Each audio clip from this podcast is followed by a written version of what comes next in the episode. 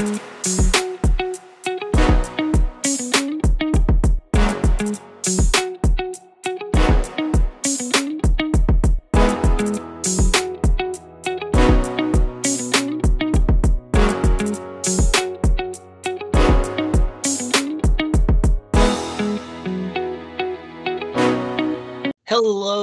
and welcome to another episode of the Planet Fantasy Podcast. And we're your hosts, Damon and Kyle. Kyle, Merry Christmas, belated Merry Christmas, Happy Boxing Day, Happy Letterkenny Day. How are you now? So many days. Yes. Merry all of the things. Uh yeah. Last episode of 2021. How you feeling? Feeling pretty good. It's been a good weekend, you know, uh festive times, times with family, good food. Um for Christmas, I requested a charcuterie board, and uh, that was fantastic. And munched on that, I'm, like planning on munching on that after the podcast, and then some more tomorrow, and then next day. It's Just it's it's a gift that keeps giving, so I'm very excited about that. um, but yeah, it's been good. Anything of of notice to to tell the people? Anything going on with you? Um I'm still on my my Star Wars rewatch. I Yes. Feels like it's it probably like listening to these episodes. It probably sounds like it's taking forever, but I timed it well so that I would finish Mando season two like the day before Book of Boba Fett dropped, so I could just roll right into that. Um, so I'm in season two of Mando right now. I just I just watched uh fuck episode four, I think. Yeah, it's it's the one where they where he meets back up with uh Greef Karga and Cara Dune and you know all the shenanigans ensue. Great episode.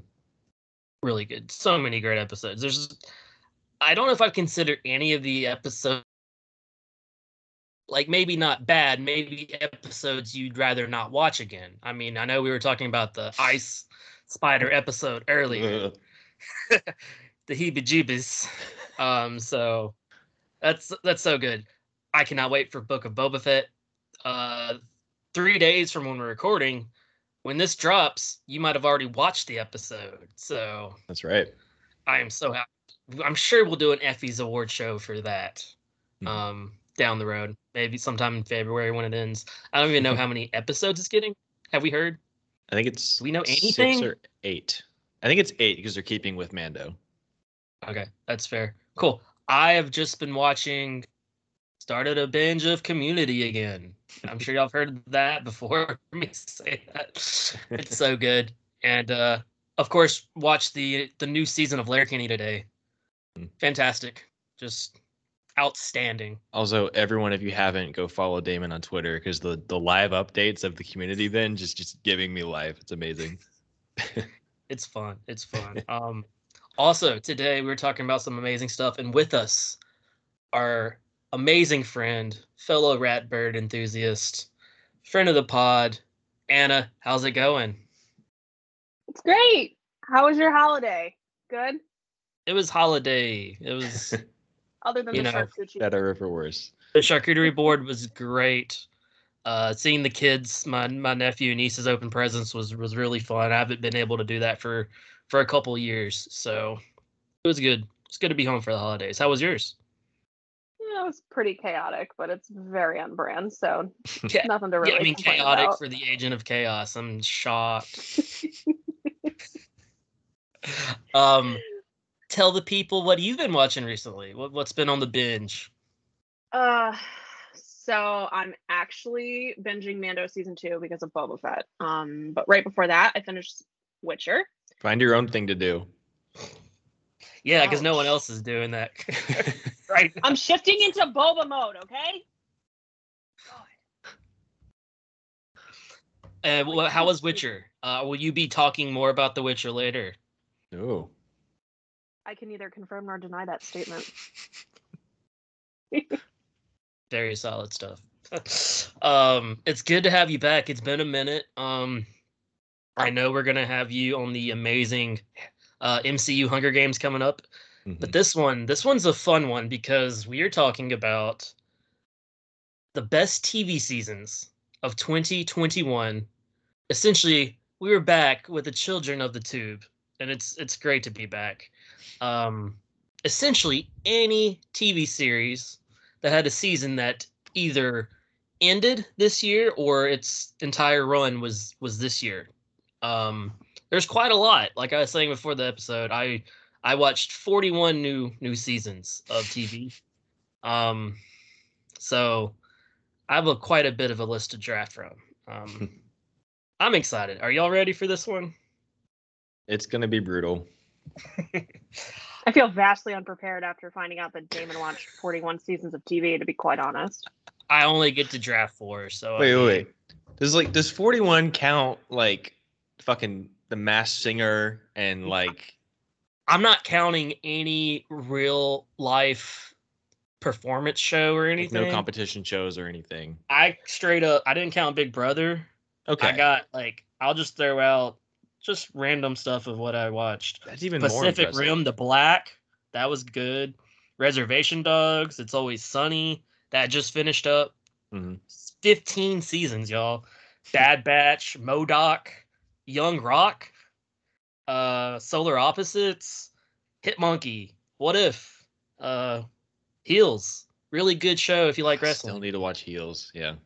It, it's it's very promising. Um, Well, Jupiter's where was- Legacy. Where was what? where was Tiger King on your your draft list? 41. Well, for one, I just said I'm number not putting real people shows on my list. Like I'm not including that. that doesn't count. That doesn't count. None of those It's people a are real. Documentary. I I I'm not. I never watched it. I I don't think I ever will. I got my fill of Tiger King. Right so uh, Oh, it's so terrible. It's so terrible. It's good, and then it's actually even more terrible. That's how bad it that's, is. That's our review of Tiger King season two here. Yeah, Graphies. don't watch it. I watched it. I watched it for you. It's not worth it. Trust me, guys. I appreciate that about you. Um, And I love true crime. So the fact that I say it's not that good means it's really not that good. Yeah. That's very fair. okay, but we are going to be drafting 12 amazing seasons of TV. But before we do, we've got to pick out that order. Kyle, what is the list game? That's right. So just like our episode with Ryan, we're going to be taking one of these cards and just translating it into a TV themed list. So let's see. Um, I'm going to redraw movies with snakes. TV shows. TV shows snakes. It, I mean, the Crocodile Hunter. any nature show. All right, let me just redraw. Okay, let's see. Oh, I mean, this is even this is rough. Movies with Scarlett Johansson. Is she even in any TV shows? She never did TV. I don't. I mean, maybe she did. I'm sure she maybe had like some extra work, but I think she was pretty much in the movies. I'm actually shocked she didn't play the lead role in uh, the Cowboy Bebop uh, remake that came out this year. the John Cho role. Um, that's a Scarlett Johansson is Asian joke. Haha. Let's just do movies with Scarlett Johansson. Oh my god. Is that what we're gonna do? I mean, it's up to y'all. Do you want me to just keep redrawing? Yeah, let's uh let's let's do movies with ScarJo. I'm Okay. fine with that. Cool. Anna, you start us off. I'll go second, and Kai will will be third. Black Widow. It's a good one. Good one. End game. All right, let's just get them all out of the way. Iron Man 2.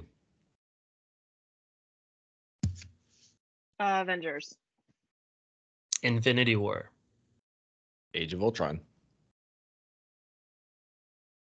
Uh, Winter Soldier. Civil War.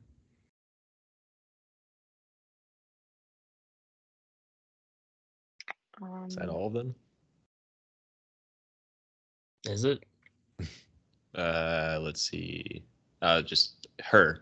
I forgot her other MCU movies. Her. Marriage Story. Oof, great movie. Lucy. Um, Ghost in the Shell. Oh my god. Uh, Sing.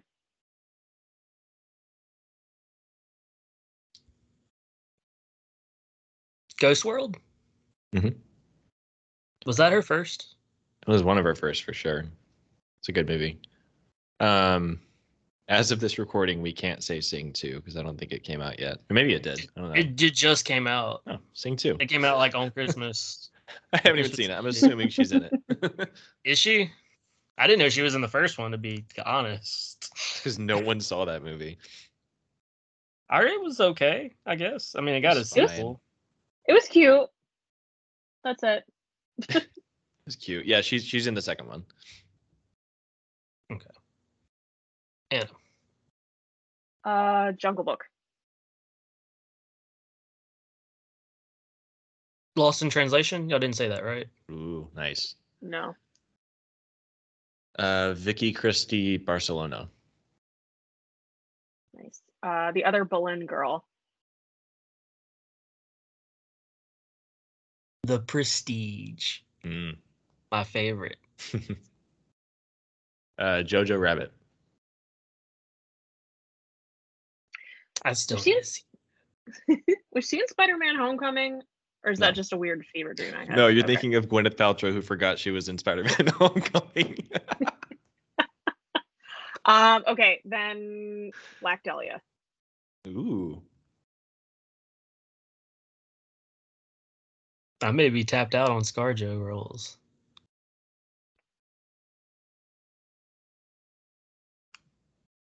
five, four, three, two, one.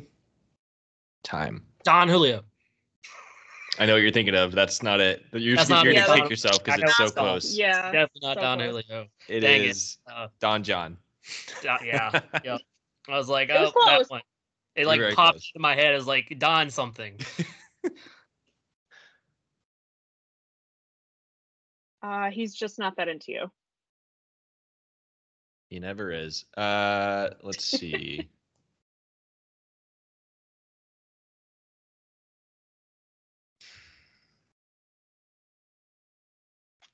I just had one. Fuck. Oh, we bought a zoo. Match point.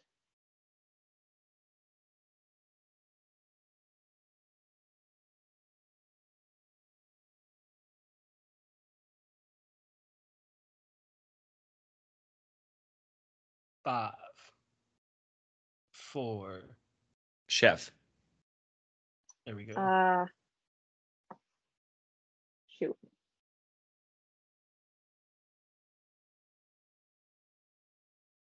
Did we say Home Alone three? oh my god, no, we didn't. Home Alone three. Nope, we Yes. definitely did not. what a fucking pull. It think- counts. I think that was Did in this movie. She was in some. She was in some TV series. Apparently, a couple. Well, At we wouldn't have first. any of them. Um. Oh, I did not know that was her first movie. Wow, Ooh, okay. That wasn't, but the one I'm looking at. Is she in the Spirit? Is is that your guess? Yeah, with Samuel L. Jackson. Yes. Is that her first movie? No. Okay. That was that was like in the 2000s. Oh, okay.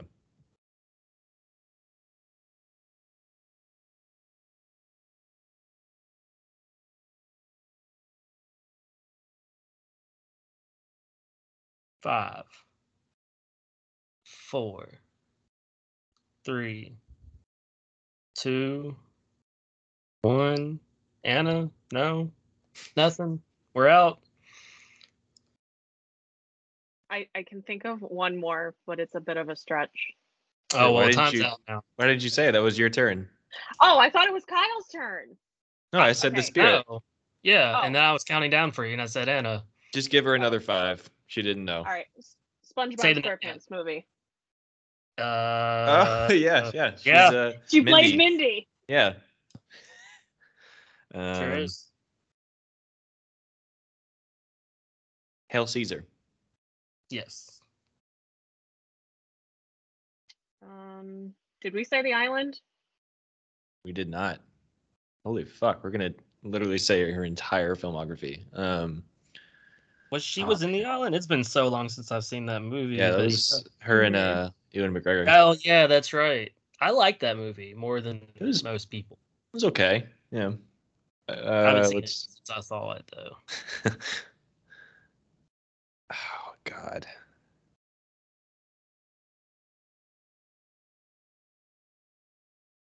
five, four, three, two, That's it.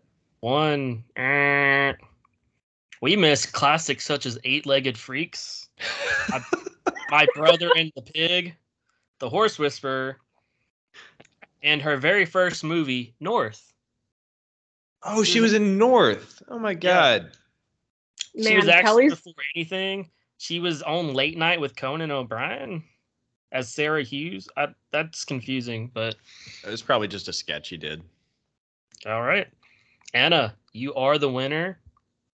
So, what is that order for the draft? okay.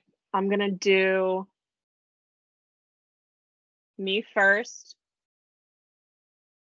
Kyle second, Damon third, only because Damon has apparently watched like every single new season of TV. So that hurts. Kyle's gonna get it. Kyle's gonna get it. Yeah. Oh. Okay, I'm okay. I'm so happy. I'm all right. so happy. okay, Anna, you have been selected by yourself to be first overall. Start us off with the first overall pick for this draft. Ted Lasso, baby. it's mine. Calling it. Shocker. A twist that shocked and surprised no one. Okay. So I actually came to the Ted Lasso game pretty late, literally the week before the season two finale, um, because you guys pulled me into it, um, and I'm not ashamed to admit that. But I was so excited about watching it, I just powered through. I think in two, three days, and I don't really watch TV shows like Ted Lasso. I normally just stick to the sci-fi fantasy genre, but it was just so heartwarming and it was very well written. So the fact that I binged it that quickly was just one shocking and the cast was just really endearing. Like no matter what, every single person that was cast for this show was perfect for their particular role. And I'm not going to lie, Phoebe is the star of the show, not Ted Lasso anyone who disagrees with me you know we can go have a conversation about that later um yeah i just i thoroughly enjoyed it it was one of my favorite seasons of tv this year and i mean who doesn't love roy kent to be honest Fuck.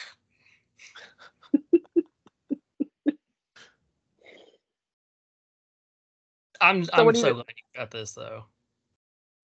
This uh this I'm had a- to be like the first pick of the draft. I mean, yeah. Especially with the three of us, like we all I mean, along with the rest of the entire internet, but like we all love this show. Um, I also came to it pretty late. I came to it, I think, a week before the season two premiere. Uh, but I mean, we we talked about you know the episodes that were drafted, uh, you know, two weeks ago with this season. I I just think it was really impressive. Like when you have a season like season one, that is like kind of just like re- like like unapologetically like sincere and like optimistic. It's like how do you like what do you do after that? And it's the the, the way they did season 2 was the correct choice and like kind of taking that and then looking at like the stuff underneath it and like kind of the like why Ted is the way he is and why Roy is the way he is and especially like why Jamie, you know, they fleshed out Jamie so so well. I love Jamie Jamie in season two. Um, yeah, I, I was thinking about this the other day, and I don't know if anyone has said this, so I'm not going to claim it as like I had this in crazy, you know, this genius thought that no one's ever thought before. But it feels like Ted Lasso is the closest any show has gotten to the Muppets with like humans. You know what I mean? Like they're all just like so, and it makes sense because Roy Kent or uh, uh, Brett Goldstein's like a huge Muppets fan, um, but they're all just so like endearing and like wholesome uh and just immediately like recognizable too. Like there's also like even like the side characters are like fleshed out and like real people. You know like higgins is like a really really fun side character. Um yeah this is this is a correct first pick. Oh, i'm just mad i poor didn't get it. Higgins. Poor, poor poor higgins. Always. No poor Higgins, okay? Higgins takes everything with a smile and trudges on because nothing really bothers him. He'll let you know if it does. He is I love his arc, okay? Him with his wife was some of the best scenes and moments of, Mhm. of season two. Those are just heart touch, like heartwarming. And the, apparently that was his real wife. I, I believe is what I Oh, read. cool. Um, don't quote me on that. That's just what I read, and you never know what you read is true anymore because they just do that nowadays. But um, season two of Ted Lasso, like Kyle said, it's it was a really great progression of season one. Season one was one of the funniest, heartwarming, inspiring like seasons in general. But like to start off, like season one, to pretty much know what they wanted to do like that. Um, of course, written and created by Bill Lawrence, my my guy, uh, Scrubs lore. He also did, um, I believe, uh, Cougar Town. Is that what Yep. it's called? Mhm. And he's just so good. He's so good at writing believable characters that feel real and authentic.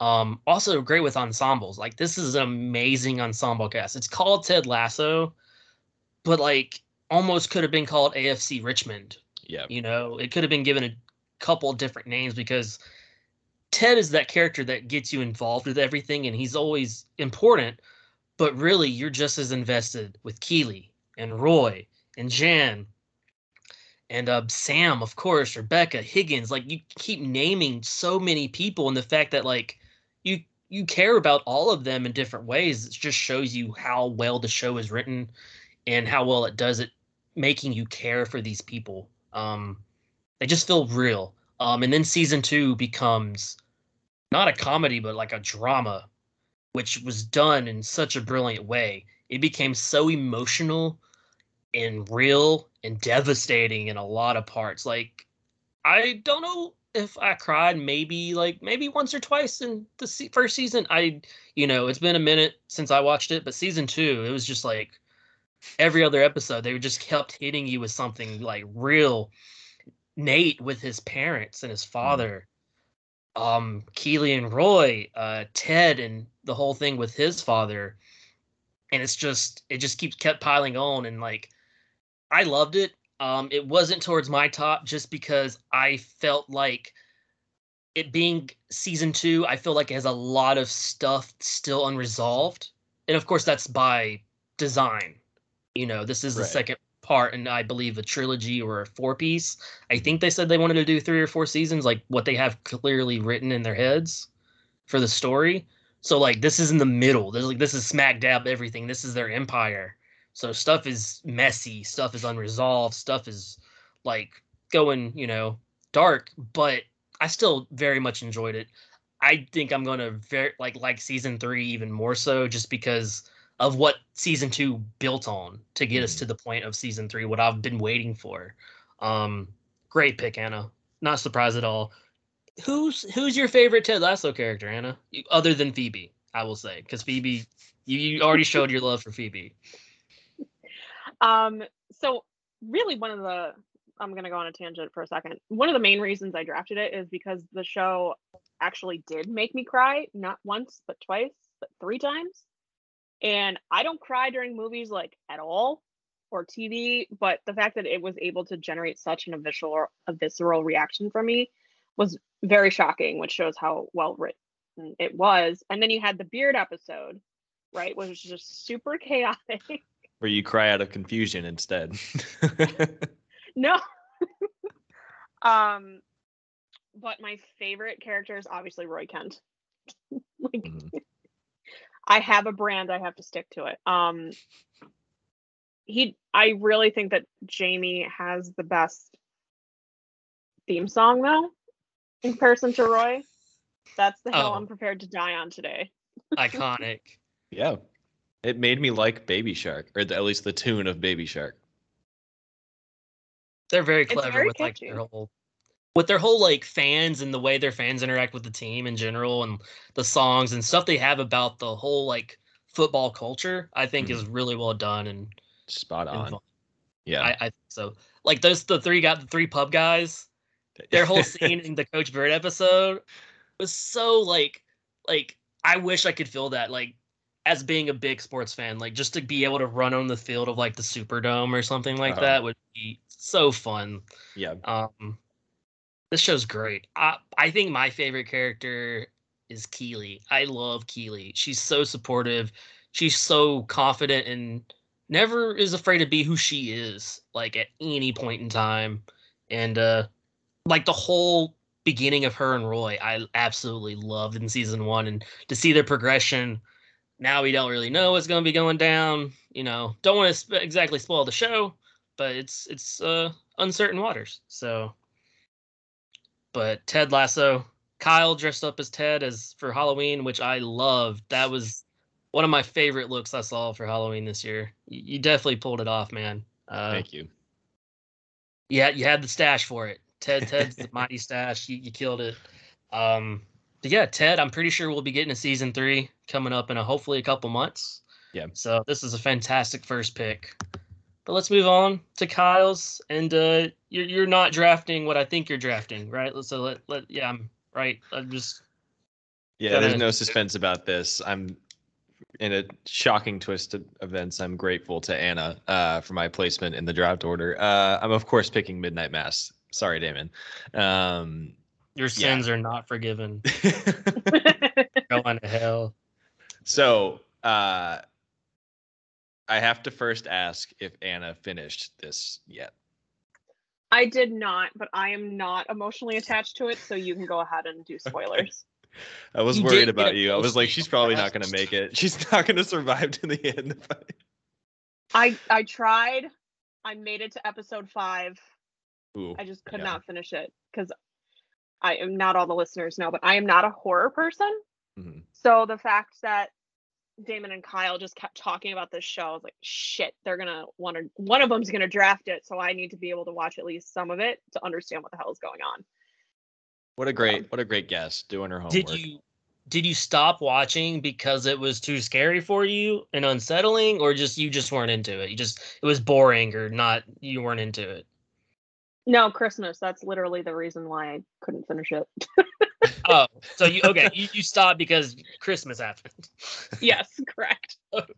Okay, so you, okay, I we highly recommend you keep watching then. Just especially at where you left off. If you watched Mhm. up to episode five, yeah, you're almost there.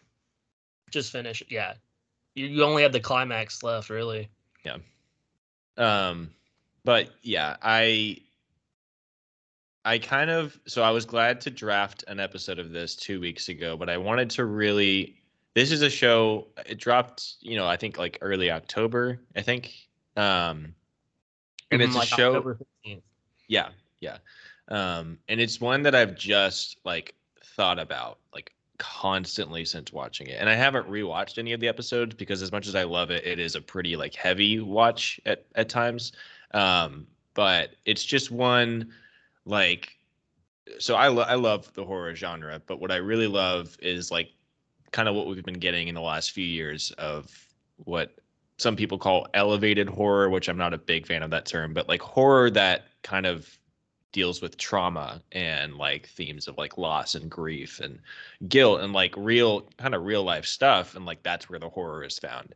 And obviously mike flanagan kind of makes his name off of doing that with all of his movies and shows and i really i think midnight mass is his his magnum opus i mean i think of course we still have his edgar allan poe show coming and and uh, the midnight society coming out and so he's not done in any case but like midnight mass is just it's perfection. I, I it's one of my favorite seasons of television I've ever seen.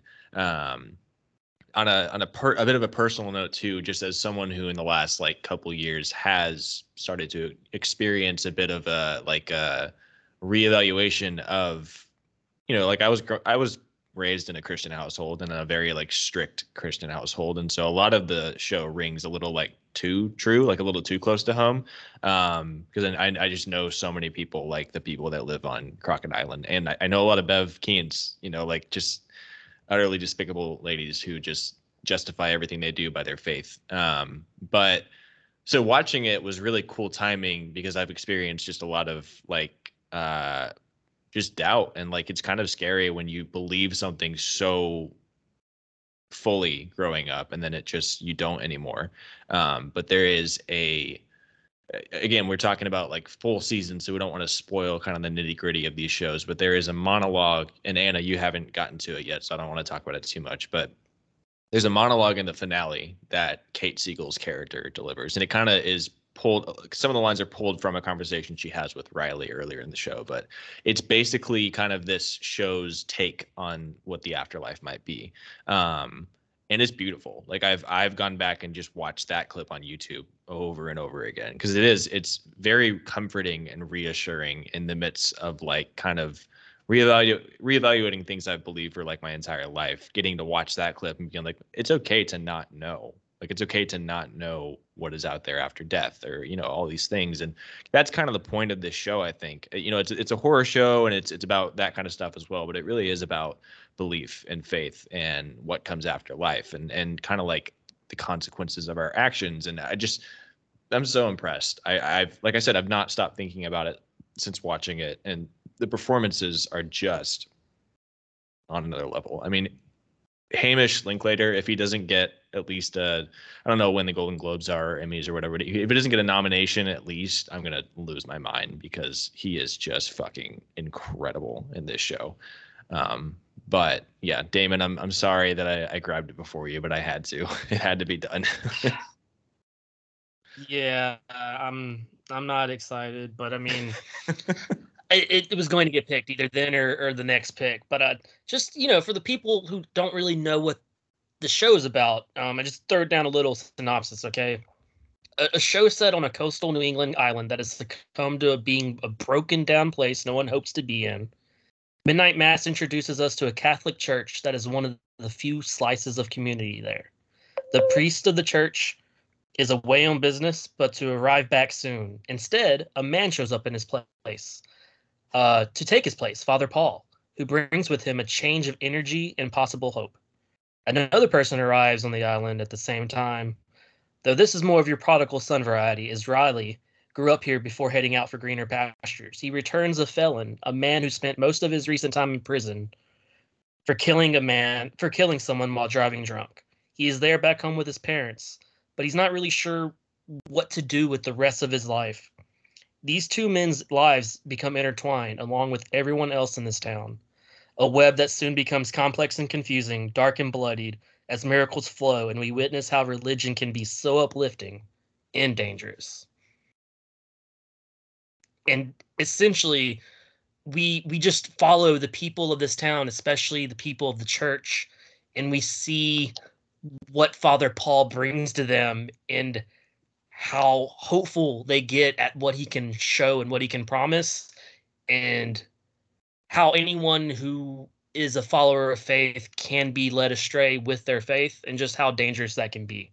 Um and yeah, it, it's it's a show that's very much based on that idea of what how bad religion can be when used wrongly uh, for the people who are using it for nefarious purposes for their own personal gain just for something that they thought was right and it wasn't um, it's a lot of allegory but at the backdrop is this super creepy very haunting tale uh, that we won't say what it is because you gotta find that out for yourself mm-hmm. it was when I did, I was just like, whoa, they did it. I was, uh, yeah. it's, it's, it's a little fun, like what's happening for the first few episodes, That's and then the towards the part. end. Yeah, you don't so, know what, what kind of traditional this. horror show it is until oh fuck, it's that. and even then, my favorite parts of the, it is just when you have Father Paul mm-hmm. and Riley talking to each other uh, in their AA meetings, or when you have Father Paul and uh, Frank, what's his name? Uh, the the drunk uh, oh, Joe. Joe Joe. Joe. Yeah. Joe. Yep. Joe. When when he's talking, of course, with uh with the girl. Yeah. Um, that that scene right there was was something. Um, yeah. Just everything. All the scenes with Rahul, uh, Kohli as the sheriff talking to everybody, telling them how fucking racist and backass they are. Like it's so good and. It's too real. Like this show is so real. You're like, yeah, I could see that happening. Mm-hmm. Like, yep, mm-hmm. But it's shot in such a beautiful way. Flanagan lets everyone sing in their own time. The dialogue is just it's I could listen to him write dialogue forever and hear all these actors talk it. It's just like people just shooting the shit and it's nothing absolutely nothing happening other than this conversation. It's like, uh-huh, mm-hmm. wow. You learn more than you could about any other way about these people and their lives and like their motives and just what makes them tick and it really informs of like what they're going to do going forward in these situations. It it, it just makes it more believable and you're like, yep, that's what they would do. This this makes yep, I, I could see that happening. Right. My like Father Flanagan is is my guy in horror. I'm gonna watch everything he does.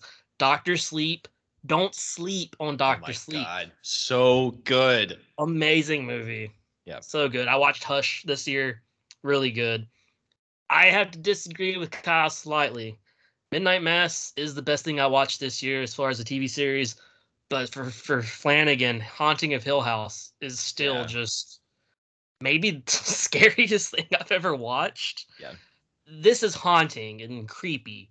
Haunting of Hill House is frightening Yeah. like the, the the feeling in my body when watching that show every episode i was like i can't handle this um but yeah i'm so mad right now um anna what did you think about the the five episodes you watched It was really good. Um, the only thing I wish I knew going into it was it that there was some sort of trigger warning for the animal stuff, just because I'm a huge animal lover. Um, like I don't care if Mhm. people die, but you know, animal cruelty kind of freaks me out. So if you're interested in the show, just go into it knowing the first two episodes are slightly shocking. Yeah. Um, but the characterization is really great. There's this one scene with uh sheriff. I don't know if we ever figure out his first name. They just call him Sheriff sheriff. Um, yep. They played by Rahul, who is one of my favorite actors since his iZombie days. Mm-hmm. Love Ravi. Um, which is really the main reason I'm actually watching the show. I'm not gonna lie. Um, but there's this scene between him and another person who's a member of the church, and his particular character is Muslim. And he and his son go to the mainland on Fridays, and they're trying. This other patron of the church is trying to get the sheriff to go on Sunday. Oh, well, you don't have to like take communion or anything. You can just go and do announcements. And it's really shocking because clearly he's outside of this faith and the fact that they're trying to make him more mainstreamed into the town culture is just quite frankly cruel right? But it's conversations that happen pretty much in our regular lives on a daily basis um which sucks um and honestly shouldn't happen but that um and let me see what else was there Father Paul kind of weirds me out. I'm not like a huge fan of him. I, he's really sus. I have my suspicions of Father Paul, but I'm not gonna say them on the pod just because I don't want to potentially spoil it. Um, but yeah, I mean, all in all, I just think it's a really interesting show. I mean, I I like Riley. I, I like Aaron. Pretty much everyone was perfectly cast on this show, like Ted Lasso. Mhm. Um, and it's one of those things where I'm not a huge horror fan, but I do want to keep watching. I, I need to see what happens, which is really interesting because I think limited series is going to be the new movie pretty much now Yeah. because you're able Yep. to really delve into the characters in these movies, but you don't have to commit to a show like Supernatural that has like 15 seasons, 22 episodes a season, right? That's a little bit daunting. Oof. Yeah. We're we're glad you watched it. Okay, we very Yeah. much appreciate it, and that you're gonna that you- you're still what you got that far. Okay, um, because yeah, you you do not do horror. You tell us this anytime we mention anything scary. Um, so thank you. I will say though, if you if you decide to power through and watch the last two, just because of two points you brought up, one with not knowing how you feel about Father Paul, I would his arc is really well done in the last two episodes, and then of course the stuff with the sheriff. I don't know if it's I don't remember if it's episode six or seven, but he has this really really just fucking gutting, heartbreaking monologue about why he became a sheriff. Um, it's just great stuff. That's Damon mentioned this, but that's Flanagan at his best. He just kind of he knows his actors and he knows how good they are. So he's just like, yes, here's really great dialogue that I wrote, but now I'm just kind of I'm gonna let you work. And I, I love that this show is like there is not a whole lot of like camera movement in this show. A lot of it is just still shots on people giving these monologues, and I it kind of threw me off the first time I watched the show. About two episodes in, I was like, wow, there have been like three monologues in both of these episodes, so it's a little much like uh, to start out with. But then after a while, I was like, no, these actors are so good, I don't mind. They're just kind of giving all of these fucking heat check performances in like one scene. You know, it's it's all just really great. Um, but in terms of like the monologue stuff, like I said, the one that Kate Siegel, Siegel delivers at the end is like that has just stuck in my. It's a long one, and I, I considered quoting it when I talked about this show, but it would take forever. Um, and I'm not Kate Siegel, so I can't deliver it like her. But it, it's it's. I would encourage. I'm not going to tell everyone to go look it up because without the context of the show, it doesn't really hit the same way. Uh, but once you know kind of the history behind why she's saying it, it's really beautiful. Um, but yeah, just a phenomenal season of television. So good. Everyone watch it. Give it a shot. Um, watch everything Flanagan does. and before we move on to the next pick, we're going to take our first quick break. And we are back from break. We are talking about the best seasons of television from this year. Uh, we are back to Damon. So, what is your, sir? Not back to Damon. What is your first pick, sir? Yes, since it could not be Midnight Mass, which was definitely my favorite uh, seasons season of TV I watched this year. I'm going to go with the other one that I am worried Kyle might get. I know how much he likes this one, and I very much love it. We both like straight up geeked out when the first episode happened because when I tell you this might be the best pilot ever, I'm not exaggerating because that's like in my opinion the best pilot scene ever. It was the one of the most shocking things of like to do this in an episode is just absurd. But uh I mean Invincible. We're we're following our boy Mark Grayson, okay? Teenager um you know, just normal other than being the son of uh the strongest man on earth, Omni-Man, okay? He's a superhero. This is essentially like a a DC Marvel conglomerate like parody satirical world paying homage to to everything superhero. And Mark is essentially the son of Superman. And he gets his powers. And he pretty much dives headfirst into being a superhero. So we are watching the the origin story of of Invincible, as he names himself. Um, which is one of my favorite running gags of the whole series. Um, they the title card of the whole of the series, you know, Invincible. They don't drop it until someone says Invincible in the episode. It could be anywhere from a minute to like I think the longest one they waited was like eight or nine. Yeah, like I was like, forever. "What is going on?" and they finally said, "Oh yeah, he's in. He's." And they never say it; they just flash the card. Yeah, uh, it's like bloody, more bloody, and like torn up every episode, much like Mark. I was gonna say he gets less and less invincible throughout the season.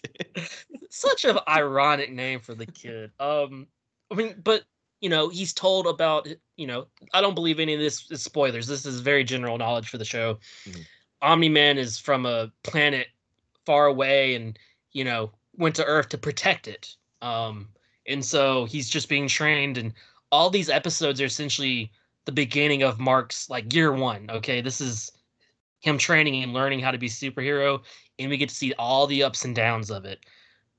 But this isn't your normal superhero garb. This is one of the most violent and brutal shows I've ever watched like bones breaking, blood everywhere, guts. Like you see it all vividly and very clear. Like they don't pull any punches, especially Omni Man. He he doesn't pull any. um, especially in that first episode. Um, but like I don't want to say too much about all what like the details, but I mean the cast. You know, you have Mark trying to have a relationship with Amber, and you get essentially him being playing the Spider-Man role of trying to live two lives, and we, you get a lot of fun stuff with that. Um, and then just you know the whole father-son co- uh, dynamic, and then of course, I, am going to say what happens in the first episode. I mean, I think yeah. everyone knows what happens. He, Omni Man, destroys the entire Guardians of the Globe, like just takes them all out. Yeah. And so you, you find like you don't know what the hell's happening from there. Is Omni Man bad? Like, what is he doing? And so just to, you know, have that hanging over the whole season, and also just promising you that like you don't know what's going to happen. Every it's just going to be very unexpected. They lived up to that. Like, I almost drafted episode five of Invincible last week uh two weeks ago. Yeah. That one hurt. I thought the fight scene at the end of that one with him and the new Guardians Oof. against the crew of baddies and like um Beastar, Mhm. like just essentially like an intergalactic like lion who like just destroys people for fun. Yeah. Was so badass. It, the f- fighting is super violent and so great, but like it's just a fun story. You're just enthralled. You want to see Mark succeed. You, and not to mention the fact that the voice ca- cast is stacked. Mhm. You have Sandra Oh, you have J.K. Simmons, Steven Yeun, Clancy Brown. You have so many people that are just doing their thing. Justin Roiland, Mhm. um, Zachary Quinto, Seth Rogen, who is of course producing the show. Um, I was gonna say it's a testament to how big the voice cast is when like names like Seth Rogen and Jon Hamm are playing like bit parts that are like barely in the show, you know, and they're still great, but it's like it just keeps going. I mean, there's just so many names attached to it. and like the first season, like you kind of get like the stereotypical episodes. You know, you're just kind of getting Mark learning, meeting different people. Like Atom Eve's one of my favorite characters, voiced by Gillian and uh, Gillian Jacobs. Mhm. Great, great cast, really. Um, Jason Mantzoukas is hilarious. Mark Hamill. Mark He's playing a- Hamill. Mark yes, Hamill. as also another Taser. really small role, but a really good role. very, right, very playing good a role. freaking superhero suit Taylor. He's Edna Mode. he's basically Ed the mode. He's yeah, he's literally like a really crappy version of Edna Mode, but still really great character, if that makes sense. Nobody can measure up to Edna. That's true. and then I mean just the what everyone talks about the season finale, which is just a dad teaching good old lesson to his son, and just beating the fuck out of him. It's it's just a sight to behold. Like you have to see that scene to just be like, wow, like everything though from the like think Mark think Mm. line, which got memed to death, to the whole train and everyone dying, and just it leaves us with like, what's going on from here? Like, what is going to happen in season two? They set the bar so high, and like from what I've read, because I'm trying not to have any spoilers, they have so much more to do, so much to offer. Like this was the very beginning, the setup, and it was so good. It really, really was. It got me very, very excited for this new world of superheroes. Sign me up. I loved Invincible. That's my pick. Um, Kyle, what you think? Yeah. So you know, I'm, I'm sad you couldn't get Midnight Mass, but you got my number two. So Invincible was definitely my number two. Uh, yeah, everything you said, man. I, I so I didn't watch this right when it came out, but it was like maybe two or two or three weeks later That's I got great. the the vaccine. So I was home and you know felt like death. Uh, so I just binged this entire show. And my God, the, probably the biggest thing. I mean, there's so many things to be impressed by, and you touched on a lot of them. But the biggest thing I was impressed by is how quickly in this first season they like sell you on the world. Like it's not just about Mark and about Omni Man. That's the kind of the emotional core of the story. But they do such a good a job of like building the the city that they're in and like all of these like gangs that exist and other superhero teams and and like this government agency that is uh, present in the first season. It's just like it feels so well realized. And of course, I haven't read you know the comics and this and the boys. Typically, I dive right in and read the source material, but this and the boys are the two shows where I'm not. I don't want to read because I I want to not know what's coming. Um, uh, of course, the same creator. Um, I fucking love the boys, but man, I think this is probably over that for me because it's just one of the best first seasons of television I've ever seen. Um, and like you said, with that pilot, they set the bar incredibly high with that pilot, and then somehow managed to like meet that level with basically every episode. I mean, even the ones that I see a lot of people who don't like the college episode, and that's one of my favorites. That was I- fun. yeah, It's, a, it's a fun filler episode, which is what you need wh- when the show is so fucking heavy in the rest of the season. Um, and of course, that's another great voice role with uh, Andrew Rannells as his best friend. So good. yes. Um, just such a great cast, and like I said, I just love the world building. And Mark is just such an immediately likable protagonist. Like you mentioned the Spider-Man comparison, and he really is. He's like he's just a a Spider-Man type character. He he's new to being a superhero, but he clearly was born to be one because he immediately just wants to protect people and like do good. And it's such a cool contrast because like that's kind of what you think his dad is like, and then as the season progresses, you're like, oh, oh shit, this is not good.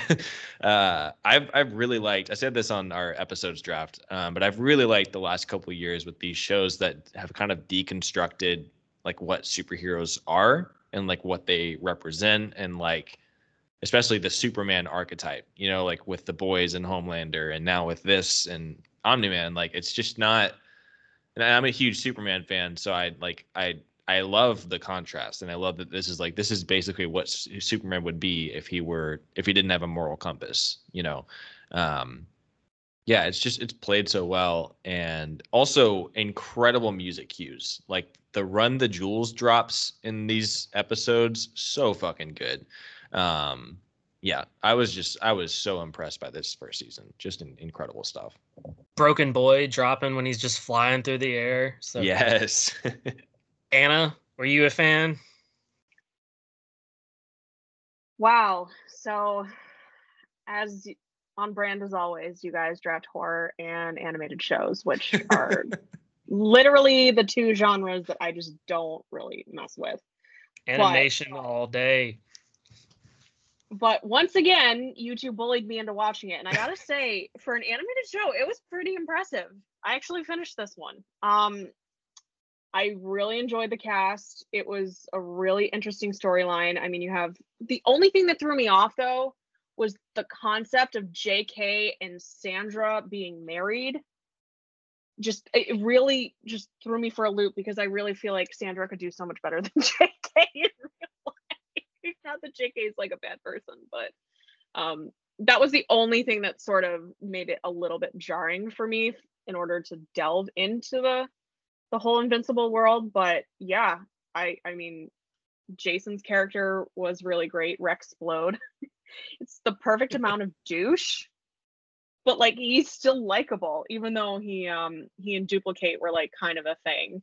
And you just really get sucked into the drama but i'm one of those people that really gets more invested in the side characters than the main characters i don't know it's just like a weird thing i have um so i wasn't a huge fan of mark and the Graysons, but I loved all the side characters. Like I loved Atom Eve. I loved um what was it? Like Monster Girl was really cool.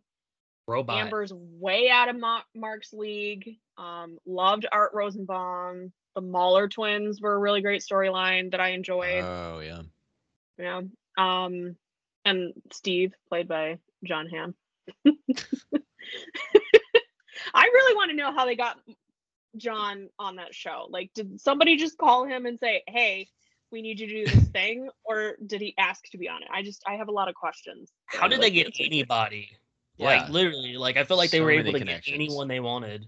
I feel like it's probably Seth Rogen. I mean, he has all of these connections. Does anyone not like Seth Rogen? I feel like people just seem to be his friend in Hollywood. Like I've never heard of, you know, he he had to get rid of uh Jamie F, but uh you know, you know, I I've never heard a bad thing about Seth. You know, Yeah. it seems like they want to do do work with him. So I get, you know, every I feel like we're gonna get more and more good voices. Like I mean, I gotta say the the villains were really cool and inventive and different. What we were getting, you know, for season one.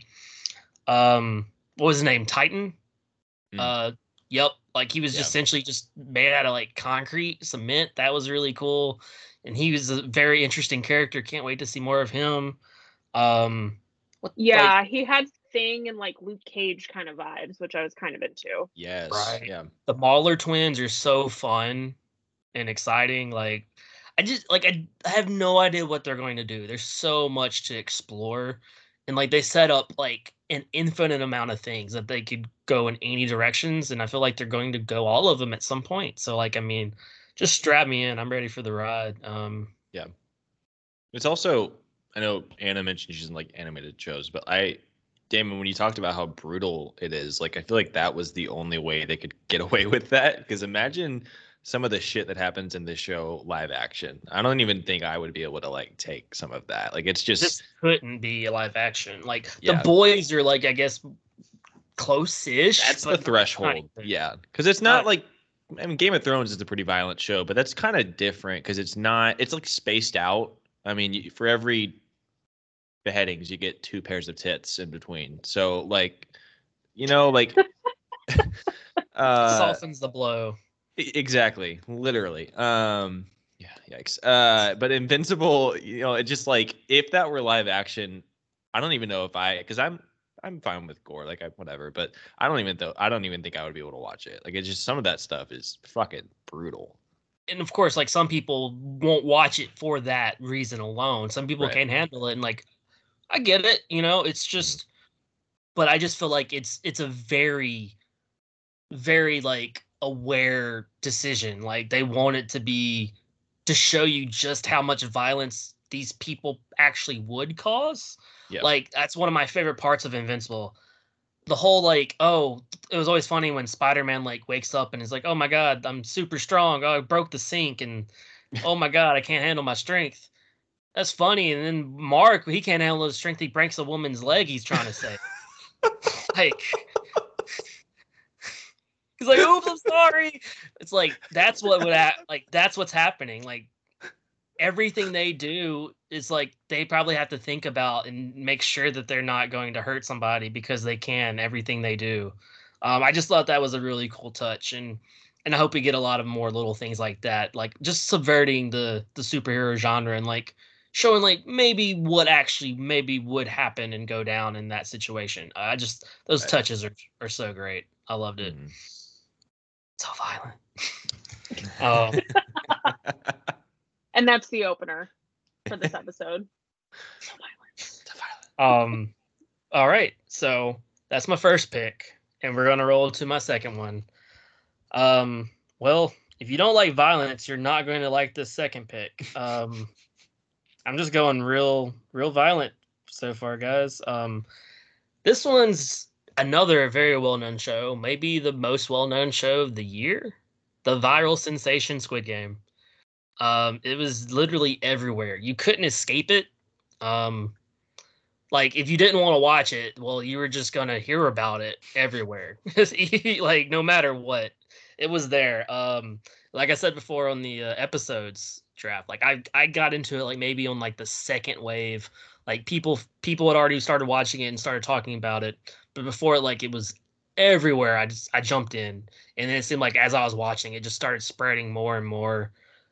But for good reason. I mean, this show is essentially it's a survival drama, uh, South Korean survival drama. You follow Gi-hun, who's essentially a gambling addict, um, who who really wants to do right by his daughter, but he just he he can't keep a buck. He he can't do anything but gamble it away, and he's pretty much on the verge of being murdered by all of his bookies that are trying to come and collect.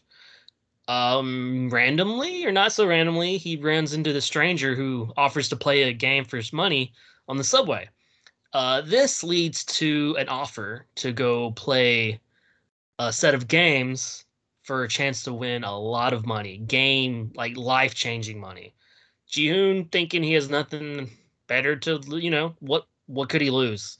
He's about to die um, he goes and he you know he's put into this really weird room with a bunch of other people and then they're let out to play a fun super super fun game of red light green light. And from there we learn as you know you learn very quickly in the trailers that was shown if you don't win you die. Um and so this is essentially a bunch of people in debt and with their lives going nowhere, trying to survive in a game of death, playing kids' games. It is such an absurd setting and premise, and also could easily happen in real life. I'd be surprised if it wasn't happening right now. Um, because people with money will pay for anything it seems especially people in danger um so this setup is just it's brutal and very violent and then it's sugar coated with these awesome really fun kid games. And bright colors everywhere the track suits super neon pink and it's all rolled into one with really fun very happy like children's music playing the whole time very catchy. And then you're seeing people just get popped left and right just just for for losing a game. It's just really brutal but fun. You like you couldn't turn away from it. Um i don't know. I, I just couldn't stop watching it. It it's a very much an allegory on you know the capitalism and society and just how it's the system it's systematically built for people to fail and not be able to get out of debt. And it just it, it shows you how people just anyone can get you know in that situation. And we meet a lot of people fighting in these games. You have Gi-hun um you also have let's see where is that um Sang-woo a former classmate of his uh a North Korean defector trying to get her family across the border uh Junho Junho the policeman trying to find his missing brother who is connected to the games. That was one of my favorite characters and storylines. Um, I just thought it was just gripping, really shot really, really well, and it had you invested in the characters and you wanted to see them succeed in the games. And I was just like, "What's what game's next?" I I wanted to like predict what the game was and what was going to happen. And then you get to episode six, and it's just gut wrenching, and it just keeps going after that. And the fact that we're getting a season two is awesome because I want to see what's going to happen after, like what happened before. There's a lot of history and future tied to the Squid Games, and it's ripe with a lot of stuff that they could go on with. I just thought it was really well done, and there was a reason why it was such a big hit. So, Squid Games season one. Kyle, do you like it? Uh, yeah. So same as when we did the episodes episode two weeks ago. Still haven't seen past uh, episode two. That's right. Yeah, I, you haven't gotten any farther. Yeah, I um, I don't know what it is. I mean, I I know it's a very anxious show, but like I just yeah, something about it. Also, like we did that episode, and I was like, all right, I'm just gonna power through it because you know I gotta understand these references and and it is a good show. I've seen so like the first two episodes are really good, and I was just getting ready to get into it, and then like the Christmas season was really hitting, and then Christmas anxiety is just a whole other thing. So I was just like, I can't. I I want to be like in a, you know, not in a less anxious mood when I watch this show. Um, I'm definitely gonna get to it certainly before season two hopefully way before then um, but like i said the first two episodes i really did like they just made me fucking anxious. That's very fair. Anna, your thoughts on Squid Game?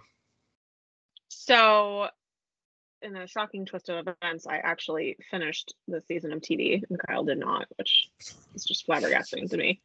Um, I'm kind of with Kyle on this one. I think the premise of the show is really cool, but there is something about it that made it really difficult for me to power through and finish it. It is like really fantastically written. Definitely worth the watch. Um, getting through, especially when you get towards the finale, and then you see how it's set up potentially for season two, which is great, and just seeing how they integrate the concept of childishness and concept of capitalism and they try to merge them together and make it super dark is fantastic. Um, I have a question for you though, Damon. What was your favorite game? like as far as narrative wise or just the game as a game? The games that they actually played. Like it's like my favorite game in terms of ex- in terms of execution. Oh okay. like what happened in the show? Yep i loved the tug of war like and i think like kyle if you ever get to i think that's like episode four Okay. It's so exciting and like you're like, how the heck, like, how is anyone going to be able to do this right? Especially when you see like what situation Gi-hun is put in for that episode. That was that was yeah, that was really great. I, I love that scene. What was yours? So I'm gonna say this is uh, kind of dark, but I kind of liked the marble game. Only I mean, that was my favorite episode. So Oh, that one. Okay. just because everyone was able to interpret it differently right like you have the the couple that just decide to the girls that are like okay we're just going to do like a one off we're not going to do like the back and forth crap uh you have people that do the back and forth game. You have someone who you know plays really dirty in this game. So really it's sort of every man for or every player for themselves and you really see how desperate these people can be when their lives are on the line right? Um i think one of the the later games with uh player 17 i'm not gonna say it because i don't want to ruin it for kyle but you know with with the glass i think that one was a little like oh we just happened to have player 17 who had this specific background which i was like that's a that's a little niche i don't know realistically if that would happen in real life. So episode seven I kind of had a little bit of a problem with, but everything else was was great. And I think just seeing how they're potentially setting up to expand this narrative potentially somewhere else in the world is, is interesting. That's fair. I would I would argue and say that I feel like there would be a high chance of someone being like exceptionally skilled towards one of the games for some reason. Like I feel like that would have to happen at some point. Like it, it's bound to happen. So right, I, but don't- it's I don't see it being that that hard to see. But that's don't know- fair. I don't know the context, but it sounds like the same uh, as like the game makers in the Hunger Games doing something really unfair for the players. Like that it makes sense. Attracts assholes who were in charge of a game. Of course, they're gonna tilt it against their odds. You know. Oh, always. right, but it's just in in 2021 again. I don't want to spoil it for you, Kyle, but this is like a very specific trade Uh, so okay. just the odds of this happening and having someone who's just very skilled and said oh i worked i think it was like what 15 or 20 years or something in this particular field. So i'm i'm trying to figure out what it is to i, don't know. It, that just kind of rubbed me the wrong way which i get they had to do in order to move the story forward because otherwise realistically it just wasn't going to work. Yep, you gotta you always gotta figure out a reason to get the people you want alive to be to that point. So, you know, it's not always gonna make the most sense, but uh, I I just I love Squid Game more so anything, just the emotional pull that it had for me. It just it made me care, and I wanted to keep watching to see what was going to happen to these people. I was rooting for Gi-hun, even though he was a a bit of an idiot, and you know, and just like he, you know, you saw how you know shitty of shitty of a father he was in episode one, and you're like you're like, this guy's supposed to be our main guy, and then you really like see this sh- like these people in these situations. It kind of really shows who they are. Like, what are they willing to do, and what are they not willing to do? Are they willing to sell all of their values and ethics and morality just to get out of this situation for a better life? You know, and it's, it's a great question to ask. I, I love stuff like that that shows people just who they are when their back back is up against the wall, and their backs up are very much up against the wall in this series. So, yep, Squid Game season one. I'm I'm so excited for season two. That's my second pick. And let's let's keep on moving along to Kyle for his second pick. Before that, we're going to take a quick break.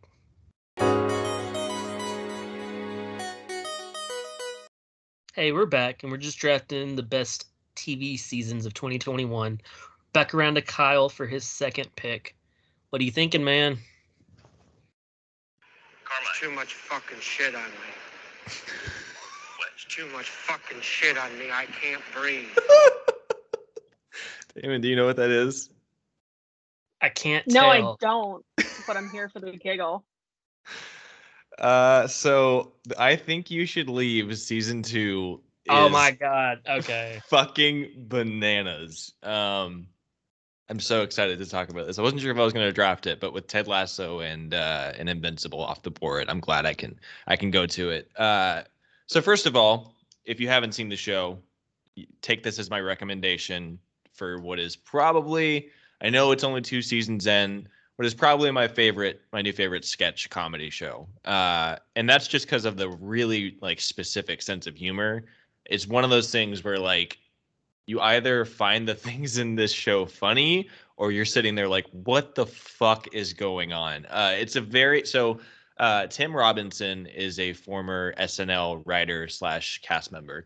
Um, I was a big fan of his run on SNL. He was one of the minor cast members, but always really loved his offbeat kind of sense of humor.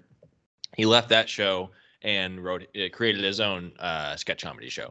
Uh, it's called I Think You Should Leave. Um, season one, I think, came out last year or the year before. Um, I think it was 2020.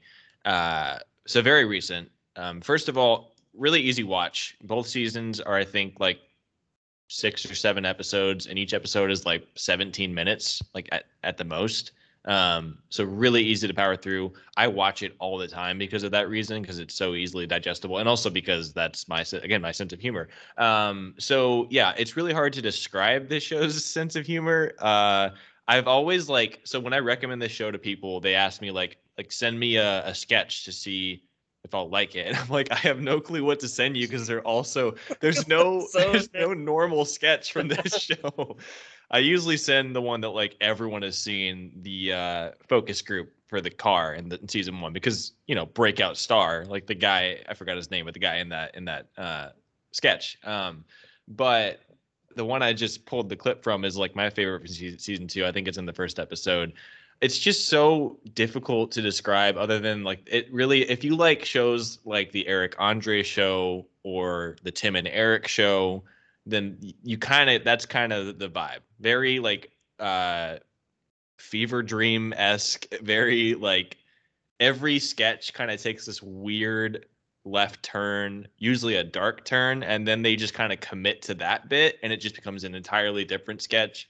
Um, I mentioned Tim, but there's also, I mean, Sam Richardson is in most episodes, and he is just a fucking delight.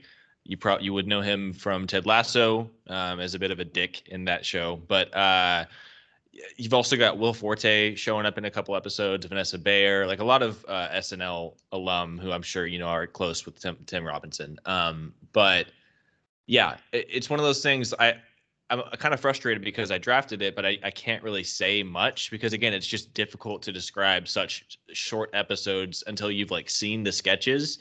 But there is a a sketch again, like describing them just makes me sound like a fucking lunatic. But there's like a sketch where uh, these friends go out to eat with one of their former professor college professors. it might be my favorite. He like doesn't like the the meal he orders, and so while they're trying to have this serious conversation, tries to have the serious conversation, he just keeps trying to steal. I can't. I can't.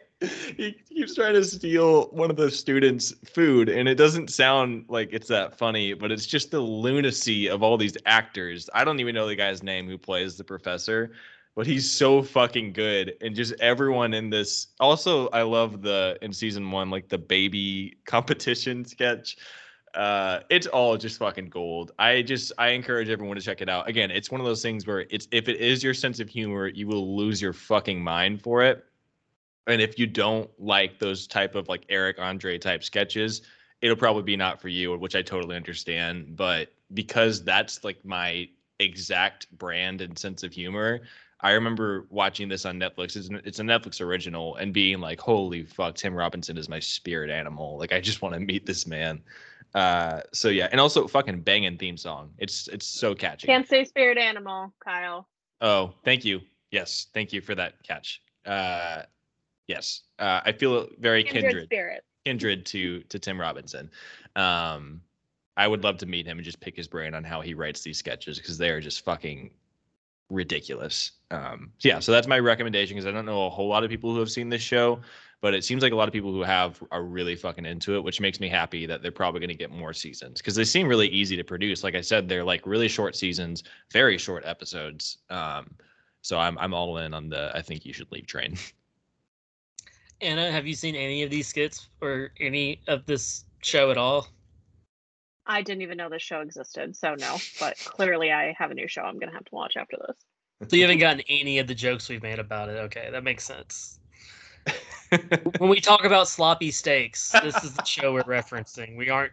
Oh, I used to be a real piece of shit. I used to be a real piece of shit. Slick back Okay, hair. So, so wait, wait, wait. oh my god, this show like Um, I enjoy comedy shows, but the fact that you two bullied me into a horror show and an animated show and not the comedy show, I'm this so upset with you two. I didn't bully I quit nothing. this episode. I'm leaving. Well, Anna, uh, if you listen to the podcast Planet Fantasy, it was one of my recs of the week forever ago. So Yeah, you're also assuming that I have the attention span of more than 10 minutes. So there is that. Fair enough. I'm not I like mean- sitting listening to Planet Fantasy, taking copious notes, being like, oh, I need to listen to this. I listen to it while I'm at work and I'm like, yeah, yeah, Kyle and Damon, awesome. Just have us at work. I appreciate that. Um, I, I made a list of the sketch rankings when I was watching season two. I need to do that. I guess for this moment right here, but uh, calicocutpants.com was definitely my number one. Just just a skit that starts about this this guy at work just saying like, "Hey, I got these uh, pants that have uh have pee stains on them already." So if you you know if you get a little dribble, no one will notice. They're already there. But hey, then you can say, "Hey, these are on these are on the pants though." And then it just it that's that's the beginning. That's like the tip of the the iceberg because it gets fucking. Just the tip. Just the tip. just and, and then okay i got coffin flop from episode one so good of course used to be a piece of shit is just amazing the hat on trial episode he's like he's just he's this dude in this uh they're having a trial right and he's this dude in the crowd he's just a, a dude and he has this just terrible hat hot dog sleeve from also from episode one so good credit card roulette Carbervac, Scott loves his wife. Blues Brothers dancing. Hot dog sleeve sounds like the name of like a really bad porno. Like, really It's bad. just this dude that really wants to eat, but they have to go to a meeting before. so he he's trying to eat a hot dog up his sleeve during the meeting. It's fantastic. Um, I mean, are there condiments on the hot dog? I have a lot of questions here. no, you know, it's. I'm just I'm just the gonna best watch it. but yeah, that Oh, I'm so glad you picked that show. It, it's it truly is maybe the most absurd sketch show because every single one can could be like super simple and then it just goes in a direction you're like, what? what are they doing? It's not like, trying to ruin anyone's day. Not trying to give anyone the worst day at their job. Oh my god. I think you Yes, broke I- Kyle. It, it this is so good. This is such a good TV show, and Ugh. somehow I forgot to put that on my list. So my bad. I watched 42 uh, TV seasons this year. Oh my Jesus god. Christ.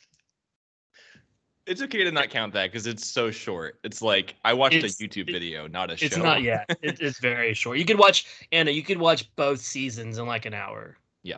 Not really, but like pretty close. It's close. Yeah. Um, you do that okay. time, Damon. So glad you did that. I'm so glad we got to talk about Tim Robinson. Oh, man, Love that, Anna? man. you gave us Ted Lasso for the first overall pick. Now we're back to you. What's your second? Well, apparently I just had like a giant fever dream when I was drafting my short list. Um, because for some reason I thought The Boys season two was in 2021, and then I just double checked it, and it was definitely 2020. 20. So, so I'm about to get really chaotic towards the end of my my uh my list here, but I am actually going to draft The Witcher season two. Um, I don't know if you guys finished it yet because Haven't even started it. I haven't started.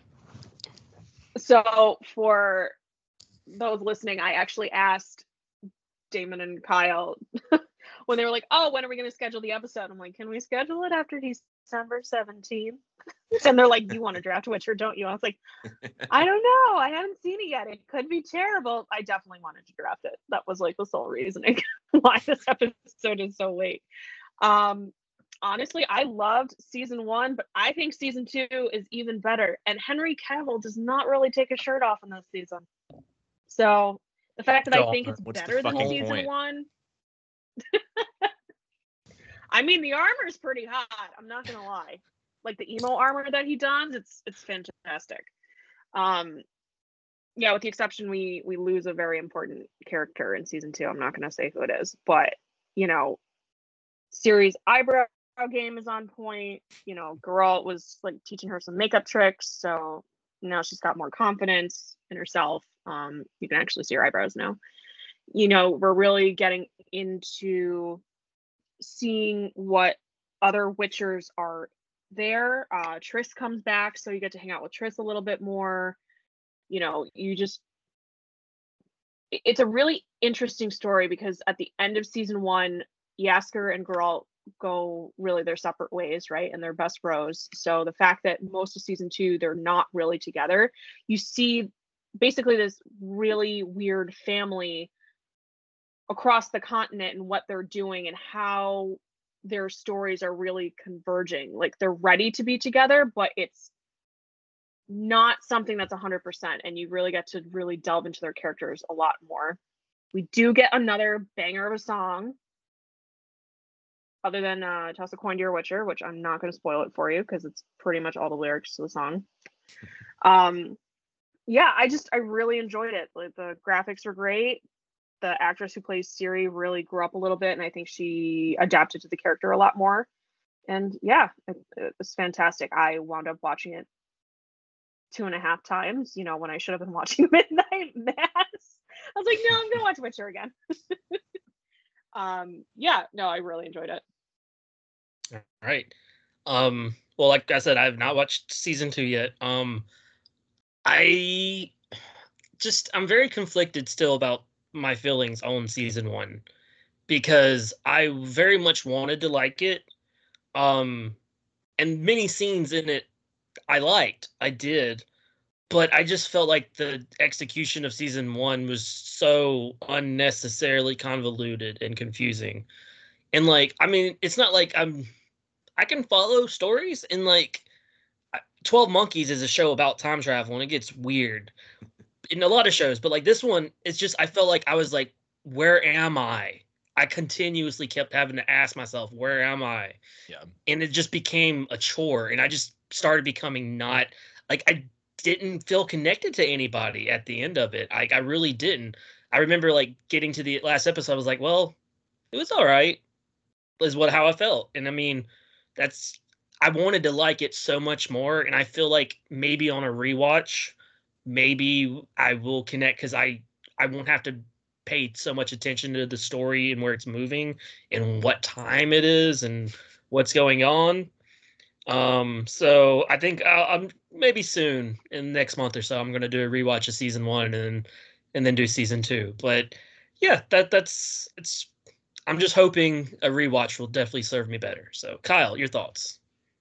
Yeah, I've I've also not started season two. Um, I I liked season one. I I can understand where you're coming from with how convoluted it gets. Um, but I I have never read the books, but I am a huge fan of the the games. Um, have long loved those games. So when I heard, you know, the show was coming out, first of all, just Henry Cavill as Geralt is like fucking inspired casting. I, as soon as I heard that, I was in for the show and also just like we need to appreciate Henry Cavill as he's just like an absolute nerd. I, I, love how much of a nerd he is, on top of being a great actor and an absolute smoke show. Um, yeah, but he and Joe Manganiello might be toss up for King of the Nerds. Right. Not gonna lie. Oh, absolutely. we need Joe and Highlander. Yes. Yes, we do. Except that makes me sad because there truly can be only one. Uh, but you know. I would love that. Um, yeah, so I, I like season one quite a bit. I I wasn't super lost, but I I would need to rewatch it before season two because I'm very fuzzy on the details of season one. Um, but I remember really enjoying it. I it wasn't I didn't watch it as soon as it dropped, so all the hype had kind of died down and I was like, oh yeah, this show is actually as good as people say. I need to stop being a contrarian about things. Um, yeah, so I I'm very curious and excited for season two, and now hearing you know Anna saying it's it's just as good, if not better, than season one. That's you know it's exciting. Um, I I do like I'm I'm glad that you know when Game of Thrones ended, there was a question of like what's going to be the new like big fantasy series. And maybe it's not The Witcher, maybe it's not, you know, Wheel of Time, but like I'm glad all these shows are really going for it and like trying to be, you know, the new big fantasy series. Um, I really like Wheel of Time. It's probably I'm not probably not going to drop it, but it is a really impressive first season, and I, I just enjoy. I mean, the fantasy genre I fucking love, so I'm I'm here for all the attempts, even if they're not great. I'm just always in for new fantasy stuff. Um, All so The of Witcher. the attempts, Kyle. All of the attempts. well, we'll get to that later. Uh, I don't count those shows as fantasy. Um, but yeah, it, it, I I did like season one quite a bit, and I'm excited to. I'm probably gonna rewatch it, but to finally get to season two. Yeah, fantasy is my favorite genre. So I mean, I don't care if we never get another Game of Thrones. I don't. The fact that we're getting this amount of fantasy on TV makes me so happy. I don't care if I don't like it all. Like there's there's going to be ones I do like, and that's the awesome part of this massive nerd takeover is that we're getting more shows that that we can like. It's not like 50, 100 Law and Orders and 500 crime shows. Give me all the 500 Right. fantasy shows, baby. Give me all of it. That way we can have crappy fantasy shows and it not matter because they're still going to make more. That's what I'm I'm excited for for this era. Yep. 'Cause, uh, We have the technology now. It's not like it was back in the old days. We can rebuild him. Mhm. we have the technology. All right. So this is a very Anna draft for Yep. you. I very much like it. Are you staying on brand for pick three? Mm. I am, but not in the way that you think. You like knee jerk chaotically. I kind of wanted to take Wheel of Time off the table, but I'm not going to do that. I'm going to diversify my portfolio. I am going to pick Martin Palooza, aka Only Murders in the Building. Oh, nice. and I'll tell you why. Um, so one, it's very well written, right? Like there's a lot of quippy one-liners. You have Selena Gomez, you have Martin Short, and you have Steve Martin, right? So they're very three very different people. But the main reason why I'm drafting this show is that it combines two of my favorite things: true crime, podcasts, right? And I grew up in a deaf household, so trying to explain my love of true crime podcasts to a deaf person was just a nightmare. They're like you you listen to people talk about murder, there are like thousands of people that like listening to these. They're like they thought I was making it up. And then in the first episode, you see the three main characters sitting at a table after um, you know, the the character gets killed and they're all just sitting there talking about the latest episode of this podcast that they're all into. And that's how the three of us met, right? Like we joined a Facebook group of a, like a nerd podcast and you know, we all just started talking and here we are on an episode drafting seasons of TV, right? So it was a way to visually show that concept to someone who might not necessarily know comprehend it and made it in a way that under they could understand, which was great. Um, it, it was just fantastically written, to be honest. I really enjoyed it. The only thing that I had an issue with was episode seven, which was the deaf episode where they focus on the deaf character Theo. So it, it was very realistic, but you know, being in a deaf family, my my we watched the opening scene and we all cringed. We were like, nope, nope, that should have come with a trigger warning. Um, I mean, they definitely made up for it, so I, I wouldn't use that as a deterrent, but just going into that episode, know that it might be a little shocking. But yeah, it was fantastic. I loved it. It was a dark concept, but it was executed in a way that was lighthearted. And there was a scene with two gentlemen about a plant podcast and I enjoyed that small little snippet so much. I actually googled to see if the podcast was a real thing. I was like, I know it's not, but it might be and if it is, I'll totally listen to it and it unfortunately Oh, Kyle, your your thoughts. And by the way, this wasn't that surprising with the amount of Not at like all. how much you talked about this. I'm not too shocked. Uh, I still haven't gotten to it. I this is a big one. This is because I I have I've heard people just rave about this show, and I love there's rare comedy duos that I love more than Steve Martin and Martin Short. So adding Selena Gomez to that can only be a good thing. Um, yeah, I, I'm really intrigued. Hashtag make more shows about podcasts. Uh, show us the Planet Fantasy show, please. Um, but I, I love that concept. Uh, yeah, I also love true crime podcasts. So I, I, I don't know how I haven't gotten around to it yet, but it was one that when it was coming out weekly, I think I was probably just watching something else or rewatching something, and then by the time it had ended, you know, like the threads around it had kind of died down, and I was like, oh, I'll get around to it eventually. Um, but I'm I'm very intrigued. I like the idea of it being kind of a dark comedy. Um, and I've already heard people talking about what they could do for season two. So that's, you know, it's exciting. Yes, I still have not gotten around to it. It's one of the the seasons I have not watched. I definitely heard you talk about it a lot, Anna. Um, there's just I feel like it's just one I just haven't gotten to yet. Like it's it's there, um, waiting for it. It's like I'm not the biggest true true crime fan, so it's not exactly in my wheelhouse. But with that cast, there's no reason not to give it a shot. Mm-hmm. Selena it's... Gomez was like I was very much a huge huge crush on her uh, as a kid, you know, back in the day. So the fact that you know Martin Short and freaking Steve Martin, like The Jerk, is one of my favorite comedies of all time. So, I mean, I, I love their work. There's no reason why I've, I haven't watched it yet, other than I just haven't gotten around to it. And the fact that you love it that much to draft it definitely makes me think uh, it'll be watched sooner rather than later. So, um, yeah. Which is your favorite of the three? Which performance is the best, Anna? Uh, you know, I I have to say it's classic Martin Short. No matter what role he's in, he always plays the same character, but it's different every single time, and it is always insanely entertaining. So I got to go with Martin Short. It was it was amazing. Very nice. I love it. All right, that finishes Anna's turn. We were back around to Kyle for your third pick, man. What do you got for us? Hmm. Okay, this is yeah, this is fun. I did not. I was sad about not getting you know Ted Lasso or Invincible, but this now gives me a chance to talk about like some of the TV I feel like people haven't watched this year. Um, so yeah, I'm gonna go with one. Uh, its second and final season aired in 2021. First season was in 2020. It's a Netflix original uh, comedy called well dramedy called uh, Feel Good. Um, this show was created by and stars Mae Martin, who is a Canadian uh, stand-up comedian. Um, they basically you can tell that they put a lot of their life into this show. Um, I don't know how close it is to their life, but there's a lot of lived experience in the show.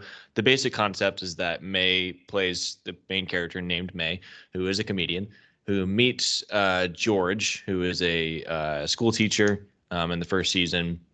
And the first season is basically about them falling in love, while Mae is also dealing with being a stand-up comedian and like some of their uh, substance abuse issues. So that's kind of the more the draw part of the dramedy.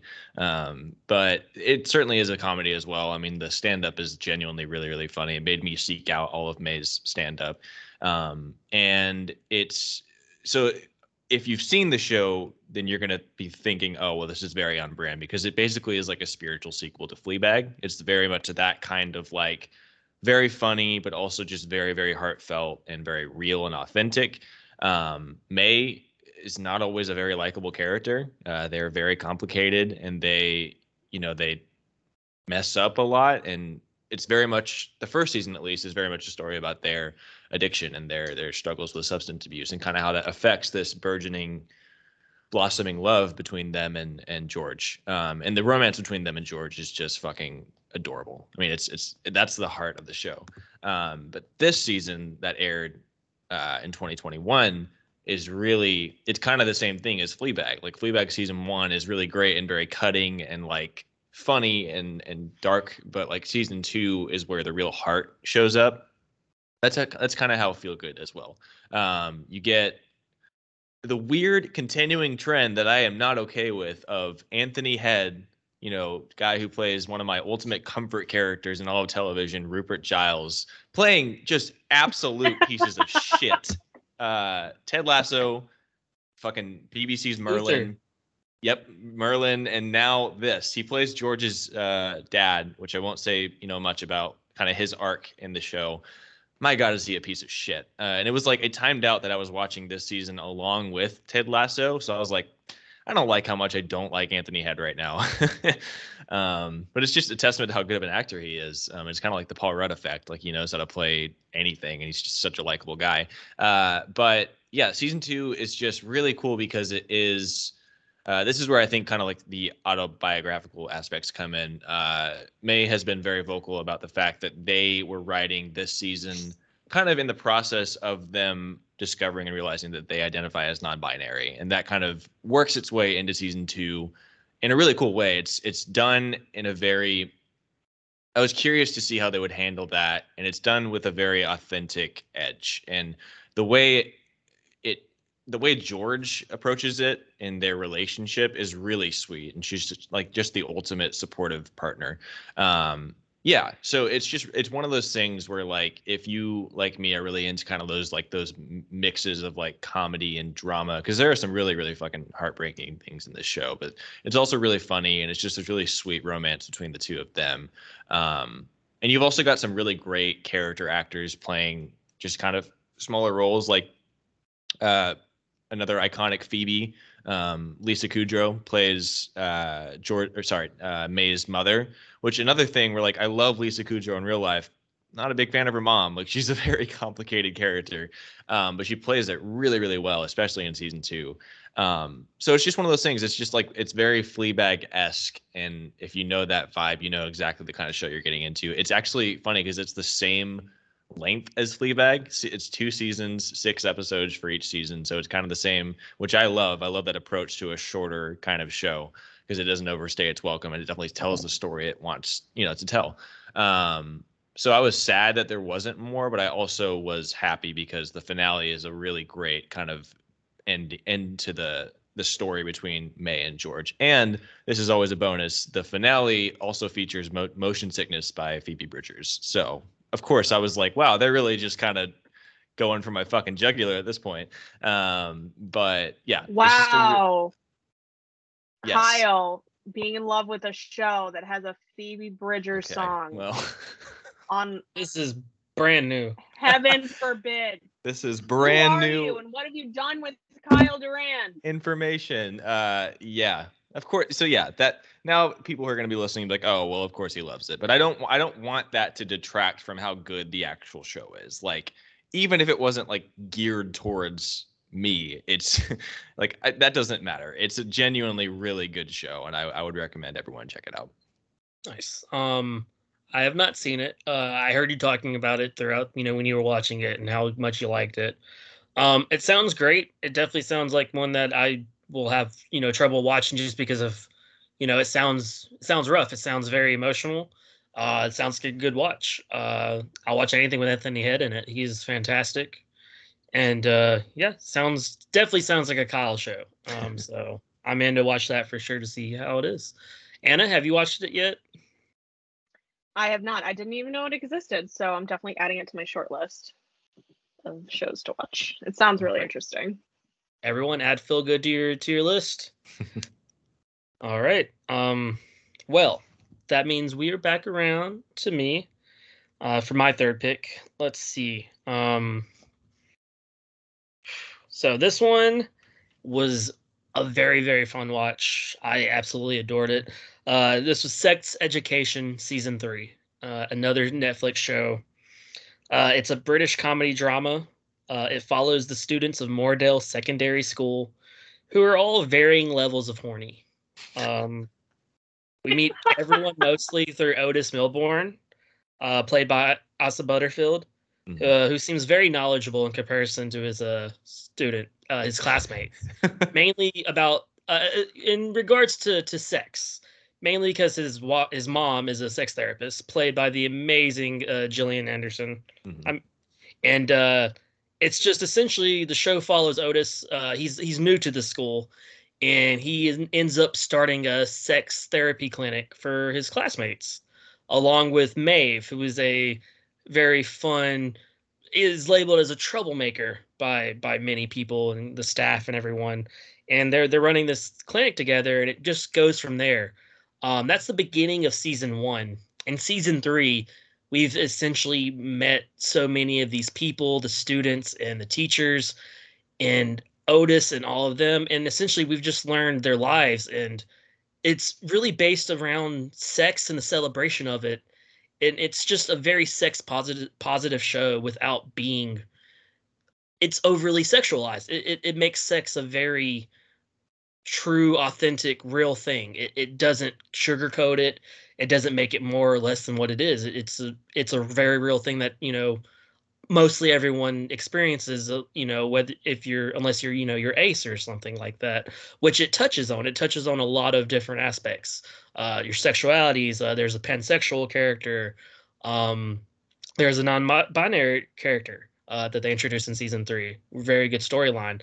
Um, it's just they touched on these very poignant storylines in a very real way um, with kids. Like, and it's just they are very much kids at the same time. Their their performances are so good, and it it's just done in a very believable way. Like kids have sex. It's it's just a fact, and the way they show it is, it's more so just showing you how it's another part and problem of life. You know, it's just like anything else. You're going to have situations where it's, you know, comfortable or uncomfortable, and everything about it. It's just it's just really refreshing of a show. Never would have made something like this in America. Probably, um, it wouldn't be this kind of show. But it's it's just done in such a genuine, classy, and also cheeky way Mhm. that only the Brits could do. and I just you're always finding yourself laughing and nodding along and just be like, uh, once again, uh, this is a show that I really wish I had when I was a teenager. You know, it's just you're like I'm watching. It's like, wow, yeah, I can relate to that 10, 15 years ago. Like, damn. Um, there's there's just so many great dynamics in the show. Uh, you really meet everybody. Everyone's a real person. Like even like the popular clique, they're all fleshed out and given good storylines, and you meet them and just see who they are. They're they're still kids, you know. No one's tr- they're they're what they're doing is why they're being mean. You see why and everything like that. There's just a lot of great great stuff in the show. And season three, I thought elevated it, and you get a lot of resolution to a lot of storylines that are introduced in the first two seasons. You get a lot of new storylines popping up, and interested interested to see how those go in the next season. So, I love this show, and I, I definitely recommend it. So, Kyle, your thoughts? Have you watched any of it? Yeah, I so right as like season three was dropping, I had not seen the show, and I was like, I'm gonna sit down and watch seasons one and two, and was just really impressed. Like I, I, I just I, I love the idea and concept of this show. I agree. I love that it's a very like yes, sex positive, but it's just, it's a very just like yes, sex is a normal natural thing of life. Like it just treats it like a normal natural thing of life, and like it just it's not like you you said it perfectly. If it was an American show, it would be a and I Damon, I know you love Judd Apatow, so I'm not trying to talk down on them or anything. It would be a very Judd Apatow esque show, like a very like sex is the source of all the humor. Whereas with this, it's more just like sex is just part of life. Like that's just a normal, natural thing. Um, I was a big fan of Asa Butterfield before this show, and man, he's just so good in this. I mean, he's such a likable protagonist. Um, I'm also convinced one of my biggest conspiracy theories is that Samara Weaving and uh, Emma, Mackey, who plays Maeve, uh, are basically clones of Margot Robbie that Hollywood has engineered because they all look like the same person. um, yeah, uh, I just can't get over that. But she is also fucking great in this show. Um, like you mentioned, I love Cal in season three and the way they were introduced. I, I think that their arc is probably my favorite in season three. And yeah, it's just a show that is very like funny and authentic and kind of down to earth, but really powerful in moments too. Gillian is fucking great as his mom, as she is and everything. We stand Gillian on this podcast. Um, yeah, it's just a really, I think the word is like refreshing. It's just a very refreshing take on you know, like the coming. We've all seen like coming of age stories about sex. Like American Pie kind of popularized it, there's tons of different takes on it. And I feel like this is the one that really captures the authenticity of it. Like it's very just genuine and true to life, and and all the awkward parts of that, but also all the just like the sin- sincere and genuine parts of it too. Um, so yeah, it's a, it's a great great pick. Thank you, Anna. Have you seen any of Sex Education? I have not. It's actually on my short list of things to watch because again, I came to Ted Lasso a little bit late and uh Hannah from Ted Lasso is actually in the show. Mhm. Um so that was one of the reasons I was actually looking into watching it. And then I found out Jason Isaacs was in season 3. Yep. and I'm a very big Jason fan, so that sort of uh, put the nail in the metaphorical coffin for me. But you know, there's only so many hours in the day. But I am really looking forward to watching it. I've heard really nothing but good things about it, and yeah, I'm excited. Yeah, I mean they they tackle everything from sexual harassment to like I said before, you know, non-binary and uh, like parents' expectations of children, ev- like just so much coming of age stuff, not not just about sex, and they just they really get like the high school experience, uh, and it's also weird because it's like almost in like a timeless zone like Mhm. they all wear really retro like 90s clothing but they have cell phones and like yeah. stuff so it has that kind of weird feeling of like this could technically be anywhere in the last 30 years really Mhm. sort of Yeah. so definitely recommend that one anna I think it's important to note too that like just touching on all the different things that they come at and address, it's important to note that gender identity is not necessarily linked to, you know, like sexual orientation or, or sex in general. And I love that they make that differenti- differentiation that it is just like sex is a part of life, you know, like gender is a spectrum. And they they they just like I said, is refreshing. Just their take on all these different things are just very just natural, normal parts of life. And I, I think honestly, it's very important for kids who are the same age as the kids in the show to see this because I'm sure that I mean with the last couple of years we've gotten more shows that have made things like this very accessible but I think this show is very important for kids who are experiencing their own journeys in in this kind of stuff. So, yeah, it's if anything, it could be a bad show and still be important for that reason, you know. if anything watch it for the amazing cover that they have of their school cho- choir doing it the peaches song fuck the pain away Yes. so good so good. Fantastic um yeah that's that's my third pick and we're gonna move right along to my very last pick beginning of the last round anna it's another animated one buckle in All right, I Ready. made, I made start watching we're talking about arcane hmm I knew it. I mean, this show just kind of came out of nowhere. Like, you know, I heard about it dropping. It's like, oh, it's a League of Legends show. That's interesting.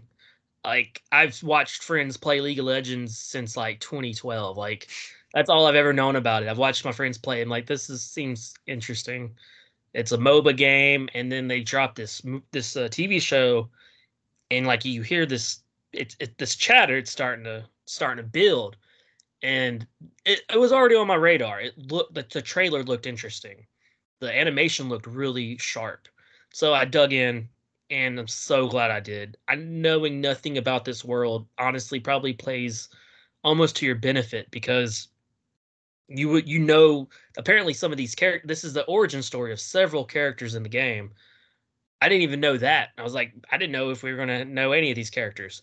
But essentially it's the story of two cities, Piltover, which is essentially the super advanced city above. Uh, you know, it has royalty and very, very much advanced, and then the undercity below, Zaun, which is ru- like riddled with crime and drugs, forgotten about by the people above, pretty much.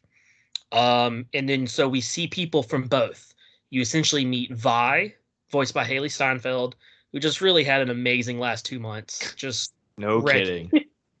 She did. Vi is amazing. Vi and her sister Powder, they are essentially orphans uh, from a re- re- rebel uh, from a rebellion. Their parents were uh, died trying to fight back, and they are now raised by essentially the leader of the rebellion, Vander, who runs a bar now. And they're a little older, and they're essentially just trying to survive. They, you know, essentially steal whatever they can to to make it. They do anything, and we see them running missions, and there's tension rising with their little crew uh, of t- of kids because her sister Powder keeps jinxing the missions. And then from there, also, we meet Jace, who is a student at Piltover's Academy. He's this prodigy, essentially, and he brings up this whole idea of using magic to power their sources for everything. And we meet these three people and we find out that their their lives are intertwined in the future and we jump we essentially see two different time periods. Uh, we see them being that and then we jump into the top about i'd say five six years later when they're a little bit more grown up and you get this world that's just ravaged by shimmer which is essentially a drug made by silco a crime lord who has a very important part to play in this story and shimmer's essentially makes people hulk out essentially. Like they go rabid. They they you know much stronger and faster but they're addicted to this drug. So he's essentially has a, a stronghold on the underground now. And uh, vi has been in jail for the last five six years uh, and she's pulled out to try to stop him and we get the story of them as well as jace trying to continue his uh, progress with magic and in science I don't want to say too much because what makes this story so good is the story. It, it it's told in such a fun, fascinating way. You really, I personally became invested by episode two. I wanted to know what was going to happen to these characters, and then as it happens and progresses, you learn more and more, and you just you're, you're worried, you're excited, you don't really know what's going to happen, and then the season finale sets up the next season and you're just like, wow, what a fucking cliffhanger. And like by then you're just like, I'm like, give me season two now. It was the story, it was the performances. You want like you want to see these characters be okay. You want to see Vi and Powder reconnect. And the whole story of Powder is paramount to this story. I won't say much more about Powder. Um and jace creating this magic essentially leads to like a new age and essentially creates like the league of legends like battles apparently. I don't know. I, I really don't know where this leads into the future and i'm so excited for it but some of the best fighting scenes i've seen this year in animation so well done. Really good music aside from the theme song. I don't know why they went with imagine dragons. Just just skip. Oh. Just skip the intro and it'll be okay it re- like that's the only downside of Arcane is the whole Imagine Dragons thing. But other Please tell that, me it's radioactive. no, it's, I, it's a- I would like to point out on their Wikipedia page, um, it does say it's supporting Imagine Dragons as themselves, which I think is like the most pretentious thing ever. Oh, but I mean, I I very much recommend this show. It, it's a new kind of lore. It's a new kind of vibe. It's very much like urban magic, urban fighting, all of it rolled into one with a really, really gripping story. Um, so, and I, I just can't wait for season two, and that's always a good sign of me of how much I really liked the first one. So, had to draft Arcane, had to give it some support. Kyle, your thoughts? Have Yeah, you uh, started it? I haven't. So when uh when you drafted, you know, the finale from this, and also uh, I forget, I think the penultimate episode from Castlevania, I went with Castlevania because I had not seen either show. Um, I'm really digging Castlevania so far, so I think I made the right choice. But I think Arcane looks really cool too. I similarly, you know, knew basically nothing about the League of Legends lore before hearing about this show. Um, but it the animation looks fucking gorgeous, uh, and I've just seen people like rave about that. I mean, what a win this year was for Netflix between Squid Game and Arcane, because those really are like the two most talked about shows I've seen people talk about, you know, like this this year. Um, but I'm I'm very intrigued, and it seems like basically basically like universal praise for the finale. Like people seem to have really really loved that episode in particular. Um, and I'm also looking at the voice cast, like another maybe not on the level of Invincible, but like what a great voice cast. You got Jason Spisak, who I fucking love as Wally West in uh, Young Justice, who's like one of my favorite animated characters ever.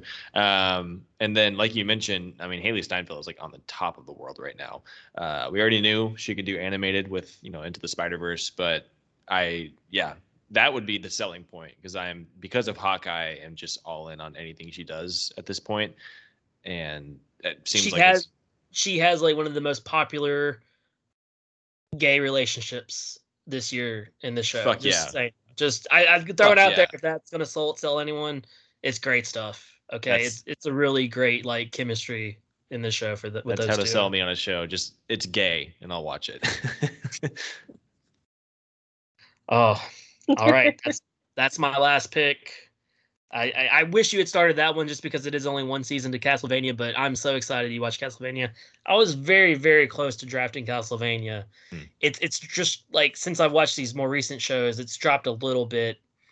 As a whole, Castlevania was great, and that right. that honestly still might be the best episode of TV I, have watched this year was the endings for Castlevania. Wow. But as a whole, I think Arcane, this season wise, was was a little bit better. Yeah. So that finishes my board. Anna, you did you watch any of it? I watched the first episode, um, and then you guys pulled me into Midnight Mass. So I could have finished it, but uh, mainly the reason I wanted to watch it is because Kevin Alejandro is in it, and for those who don't know, Kevin Alejandro plays Detective Douche in Lucifer, and I am a very big Lucifer fan. Um, I was really upset what they did to him in season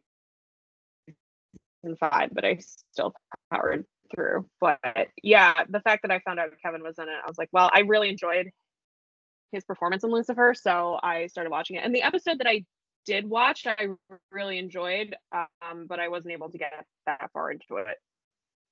I will say episode one's the worst episode just because it has a lot to set up and everything else is after that it's just so much more interesting. But even then, it's still a good episode.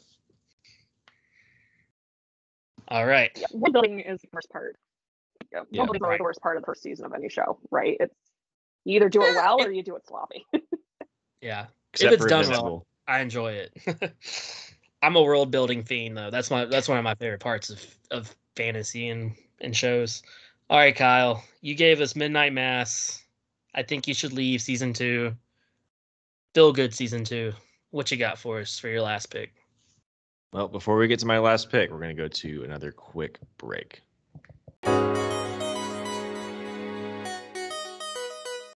And we're back for Kyle's last pick. What is it? What you got? Oh man. Uh I'm torn between two and one is we've kind of the three of us have been doing a lot of like here's this show that you guys have never heard of. Let me sell it to you. and I kind of want to do that with this last pick because I really want more people to watch this show. But the other one I want is one, of course, we all love, and I just want to talk about it. But we we gave it an Effie's, so I feel like I can, you know, it'll be in the honorable mentions. Um, I'm gonna go with the the Shrink Next Door. Uh, so basically, the Shrink Next Door is an Apple TV Plus series that is based on. Here's another podcast shout out. Uh, based on a podcast um, of the same name, basically about the true story of Marty Markowitz in the kind of 1980s to about 2010 and his relationship with his therapist, uh, Ike. Fuck, forgot his last name. Dr. Ike. That's because that's kind of what he's just called in the show. You, you don't really hear his last name a lot.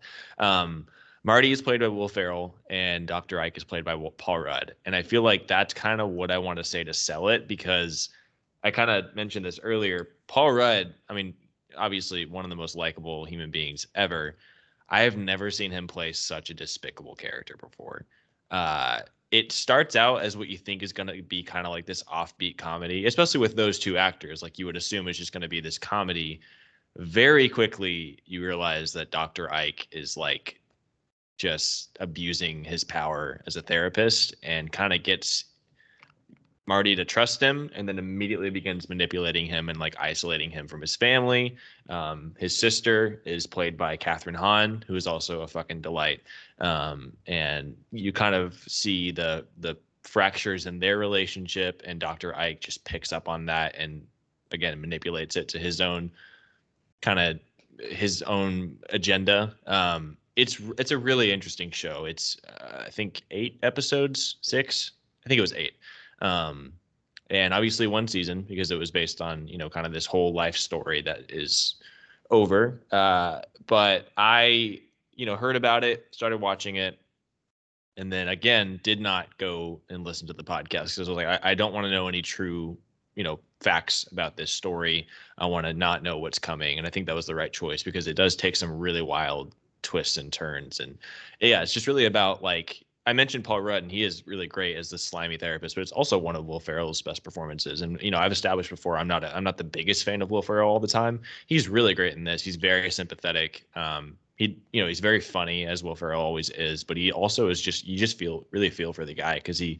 I mean, you get you kind of get why he trusts Dr. Ike so quickly is because Dr. Ike is like one of the only people in his life who like seems to give a shit about him, and so he very quickly kind of latches onto him.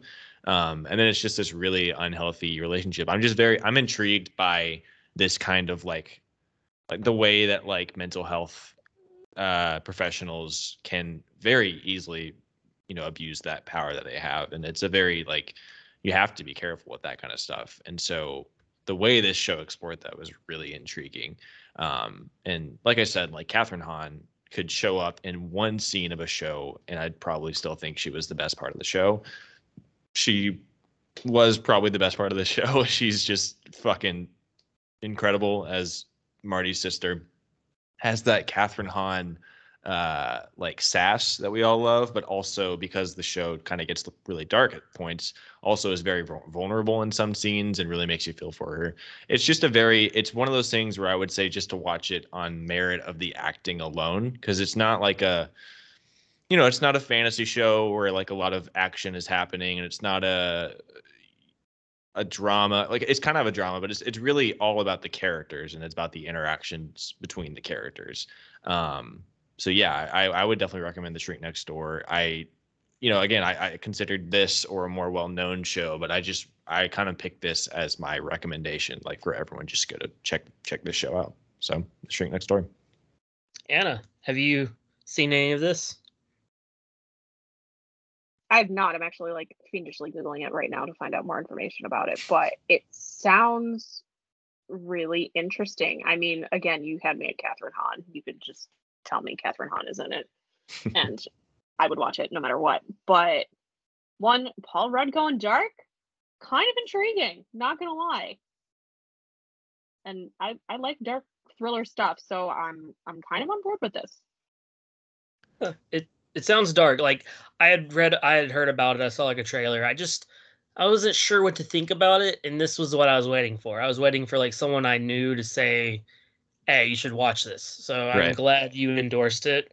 It very much looked very different than what you would associate with Paul and Will, especially together mm-hmm. in a show. So I wasn't, I had no idea what to think of it. It definitely seems uh, very intense or just like something like you don't really know what to expect at any point. Is that, is that what it kind of is? Is it methodical?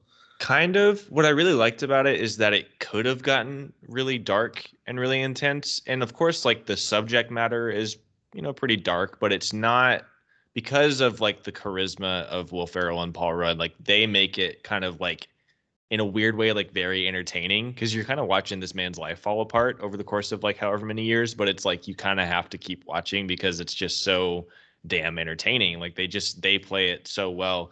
Damon, I know, I know you're a big fan of um, Happy Endings. I forget the actress's name, but one of the lead uh, actresses in that show plays Paul Rudd's it's wife. Not Elisha Cuthbert, but the other is it uh, Penny? Yeah, Casey something. Um, I think she plays Penny in the show. If I'm thinking of the right person, uh, but she plays Paul Casey Rudd's, Wilson. Yes, yes, Casey Wilson. She plays Dr. Ike's wife, and she also has a really great Bonnie. supporting role. Yes, Bonnie. Um, because she, you know, like is his wife and supports him, but over the year, and I don't want to give anything from the show away, but it kind of sees some of the stuff he does in like manipulating Marty, and you kind of see her perspective of it and how she doesn't support that anymore. And like, like I said, it's a show that kind of spans from 19 I think 84 to 2021 because this basically this entire story only came to a real like legal conclusion earlier this year, which I didn't know when I got into the show. So I thought that was really Wow. intriguing. Yeah, it it kind of catches up in real time to things that happened a, a few months ago. Um, which is really cool because you also get to see Paul Rudd and Will Ferrell and old man makeup, which is you know always fun. um, but yeah, it's it's a very intriguing and like I said, could be really like dark to an uncomfortable degree, but isn't because it's like just really like the two leads kind of going back and forth. And Paul Rudd, like I said, it I didn't know I wanted to see him as like an asshole, but he fucking nails it. He's so good. Okay. I think uh, I'll give that a shot then. Sounds very, very intriguing. Um, and I love like life sprawling, like generation sprawling movies and shows. Like you, you see someone's whole life or like a very large period of time go by. I, I love stuff like that. All right. That is Kyle's last pick. That means we only have one pick left in this draft. Anna, what you got for us?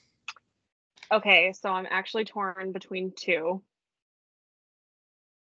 And one of them is clearly better than the other one, but I don't think I'm going to draft it just because I know the two of you haven't watched it and I know you've watched the other one.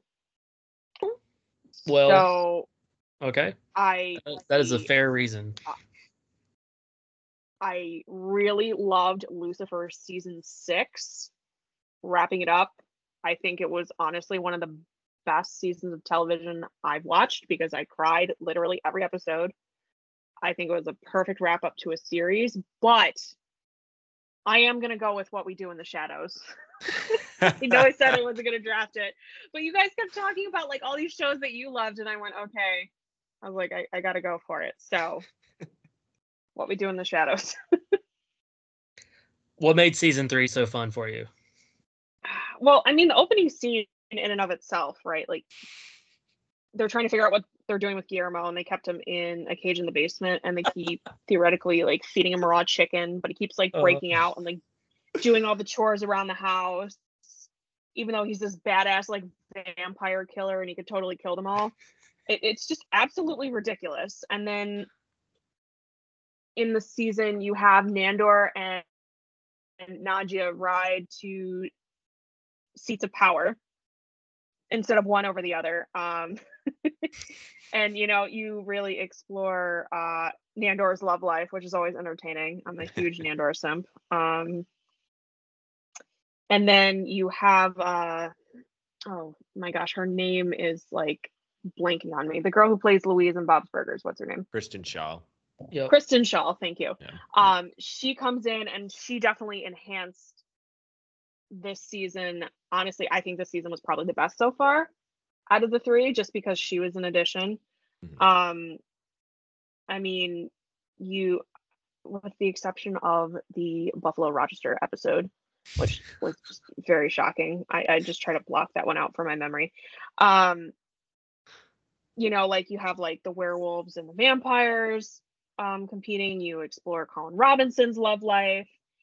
Uh, There's the uh the Atlantic City episode, which is just absolutely insane. Like Best what friend hands their other friend a credit card and is like, "Yeah, you're my best friend. I love you both. I would never give you my credit card."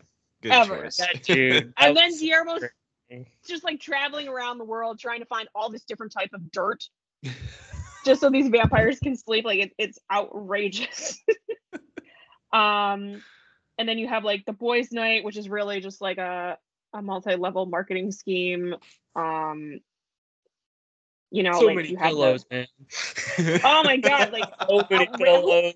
that many pillows um uh, what else is there uh Nadja's doll is still there. oh my Um, god. Love that doll.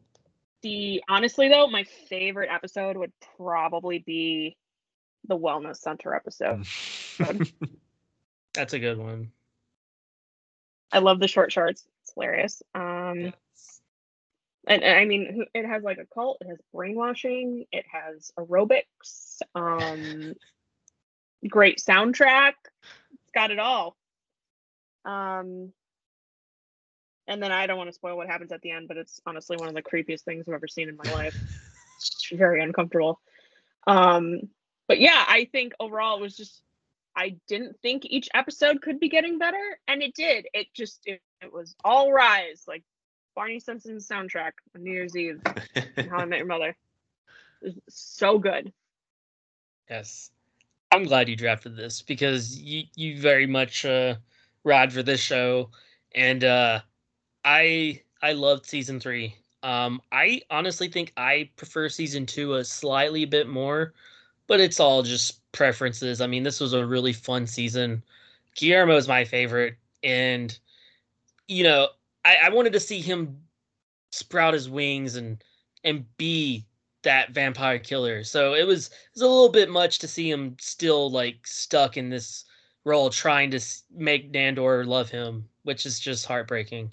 Yeah. Love him, Nandor. God damn it. Um but everyone's Not just you, Guillermo. everyone's in their bag. Like everyone's doing their thing. Laszlo was really I loved Laszlo and Colin Robinson's so, like so bromance in this season. He's like, yeah, you know, I, Colin just seems to be scared about wanting to die, so I'm just trying to help him out. Like, you know, he's just being a real pal and there's every episode was really fun and very much like the vibe of what we do in the shadows is is very much established and they stayed in that every single time. I, I loved everything they did. I, n- nothing was a was a bad step. Kyle, did you enjoy the season? I did. I was watching season three like weekly as you know the episodes were dropping, and I don't, I don't know. I can't remember why. I think there was some other show that I was watching or I got behind or something. But after season, or sorry, episode six, I had stopped watching weekly, and I figured I was like, all of them are going to come out, and then I'll catch up on all of them. Uh, I had a big thing from the uh, not the finale, the penultimate episode spoiled for me, which like we all know who my favorite character is. So I was like very disappointed for that to be spoiled, but I was like, okay, now I have to to catch up. Um, in context, it's the fucking funniest thing ever.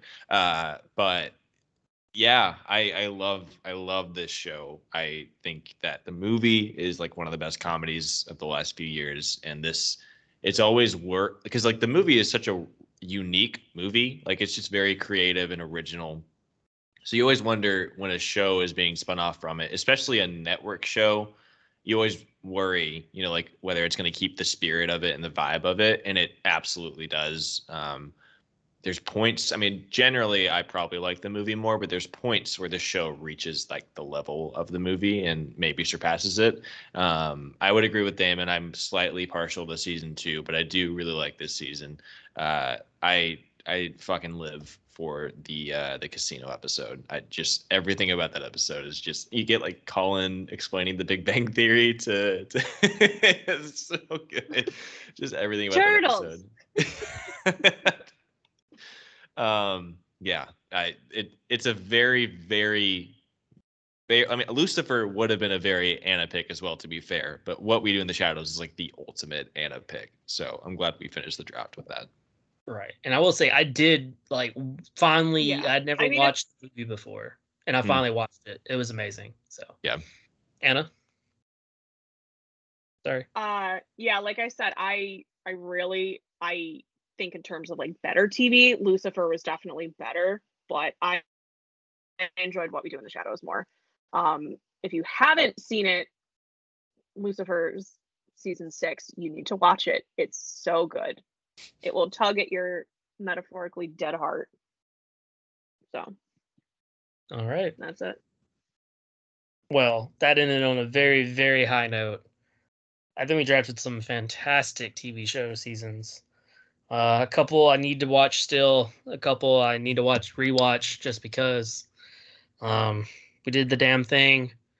But there's so many seasons that we did not get to draft let's mention a couple that we wish we could have drafted, almost drafted, uh, or just you want to really give a special shout out to. Anna, what, what's a couple for you?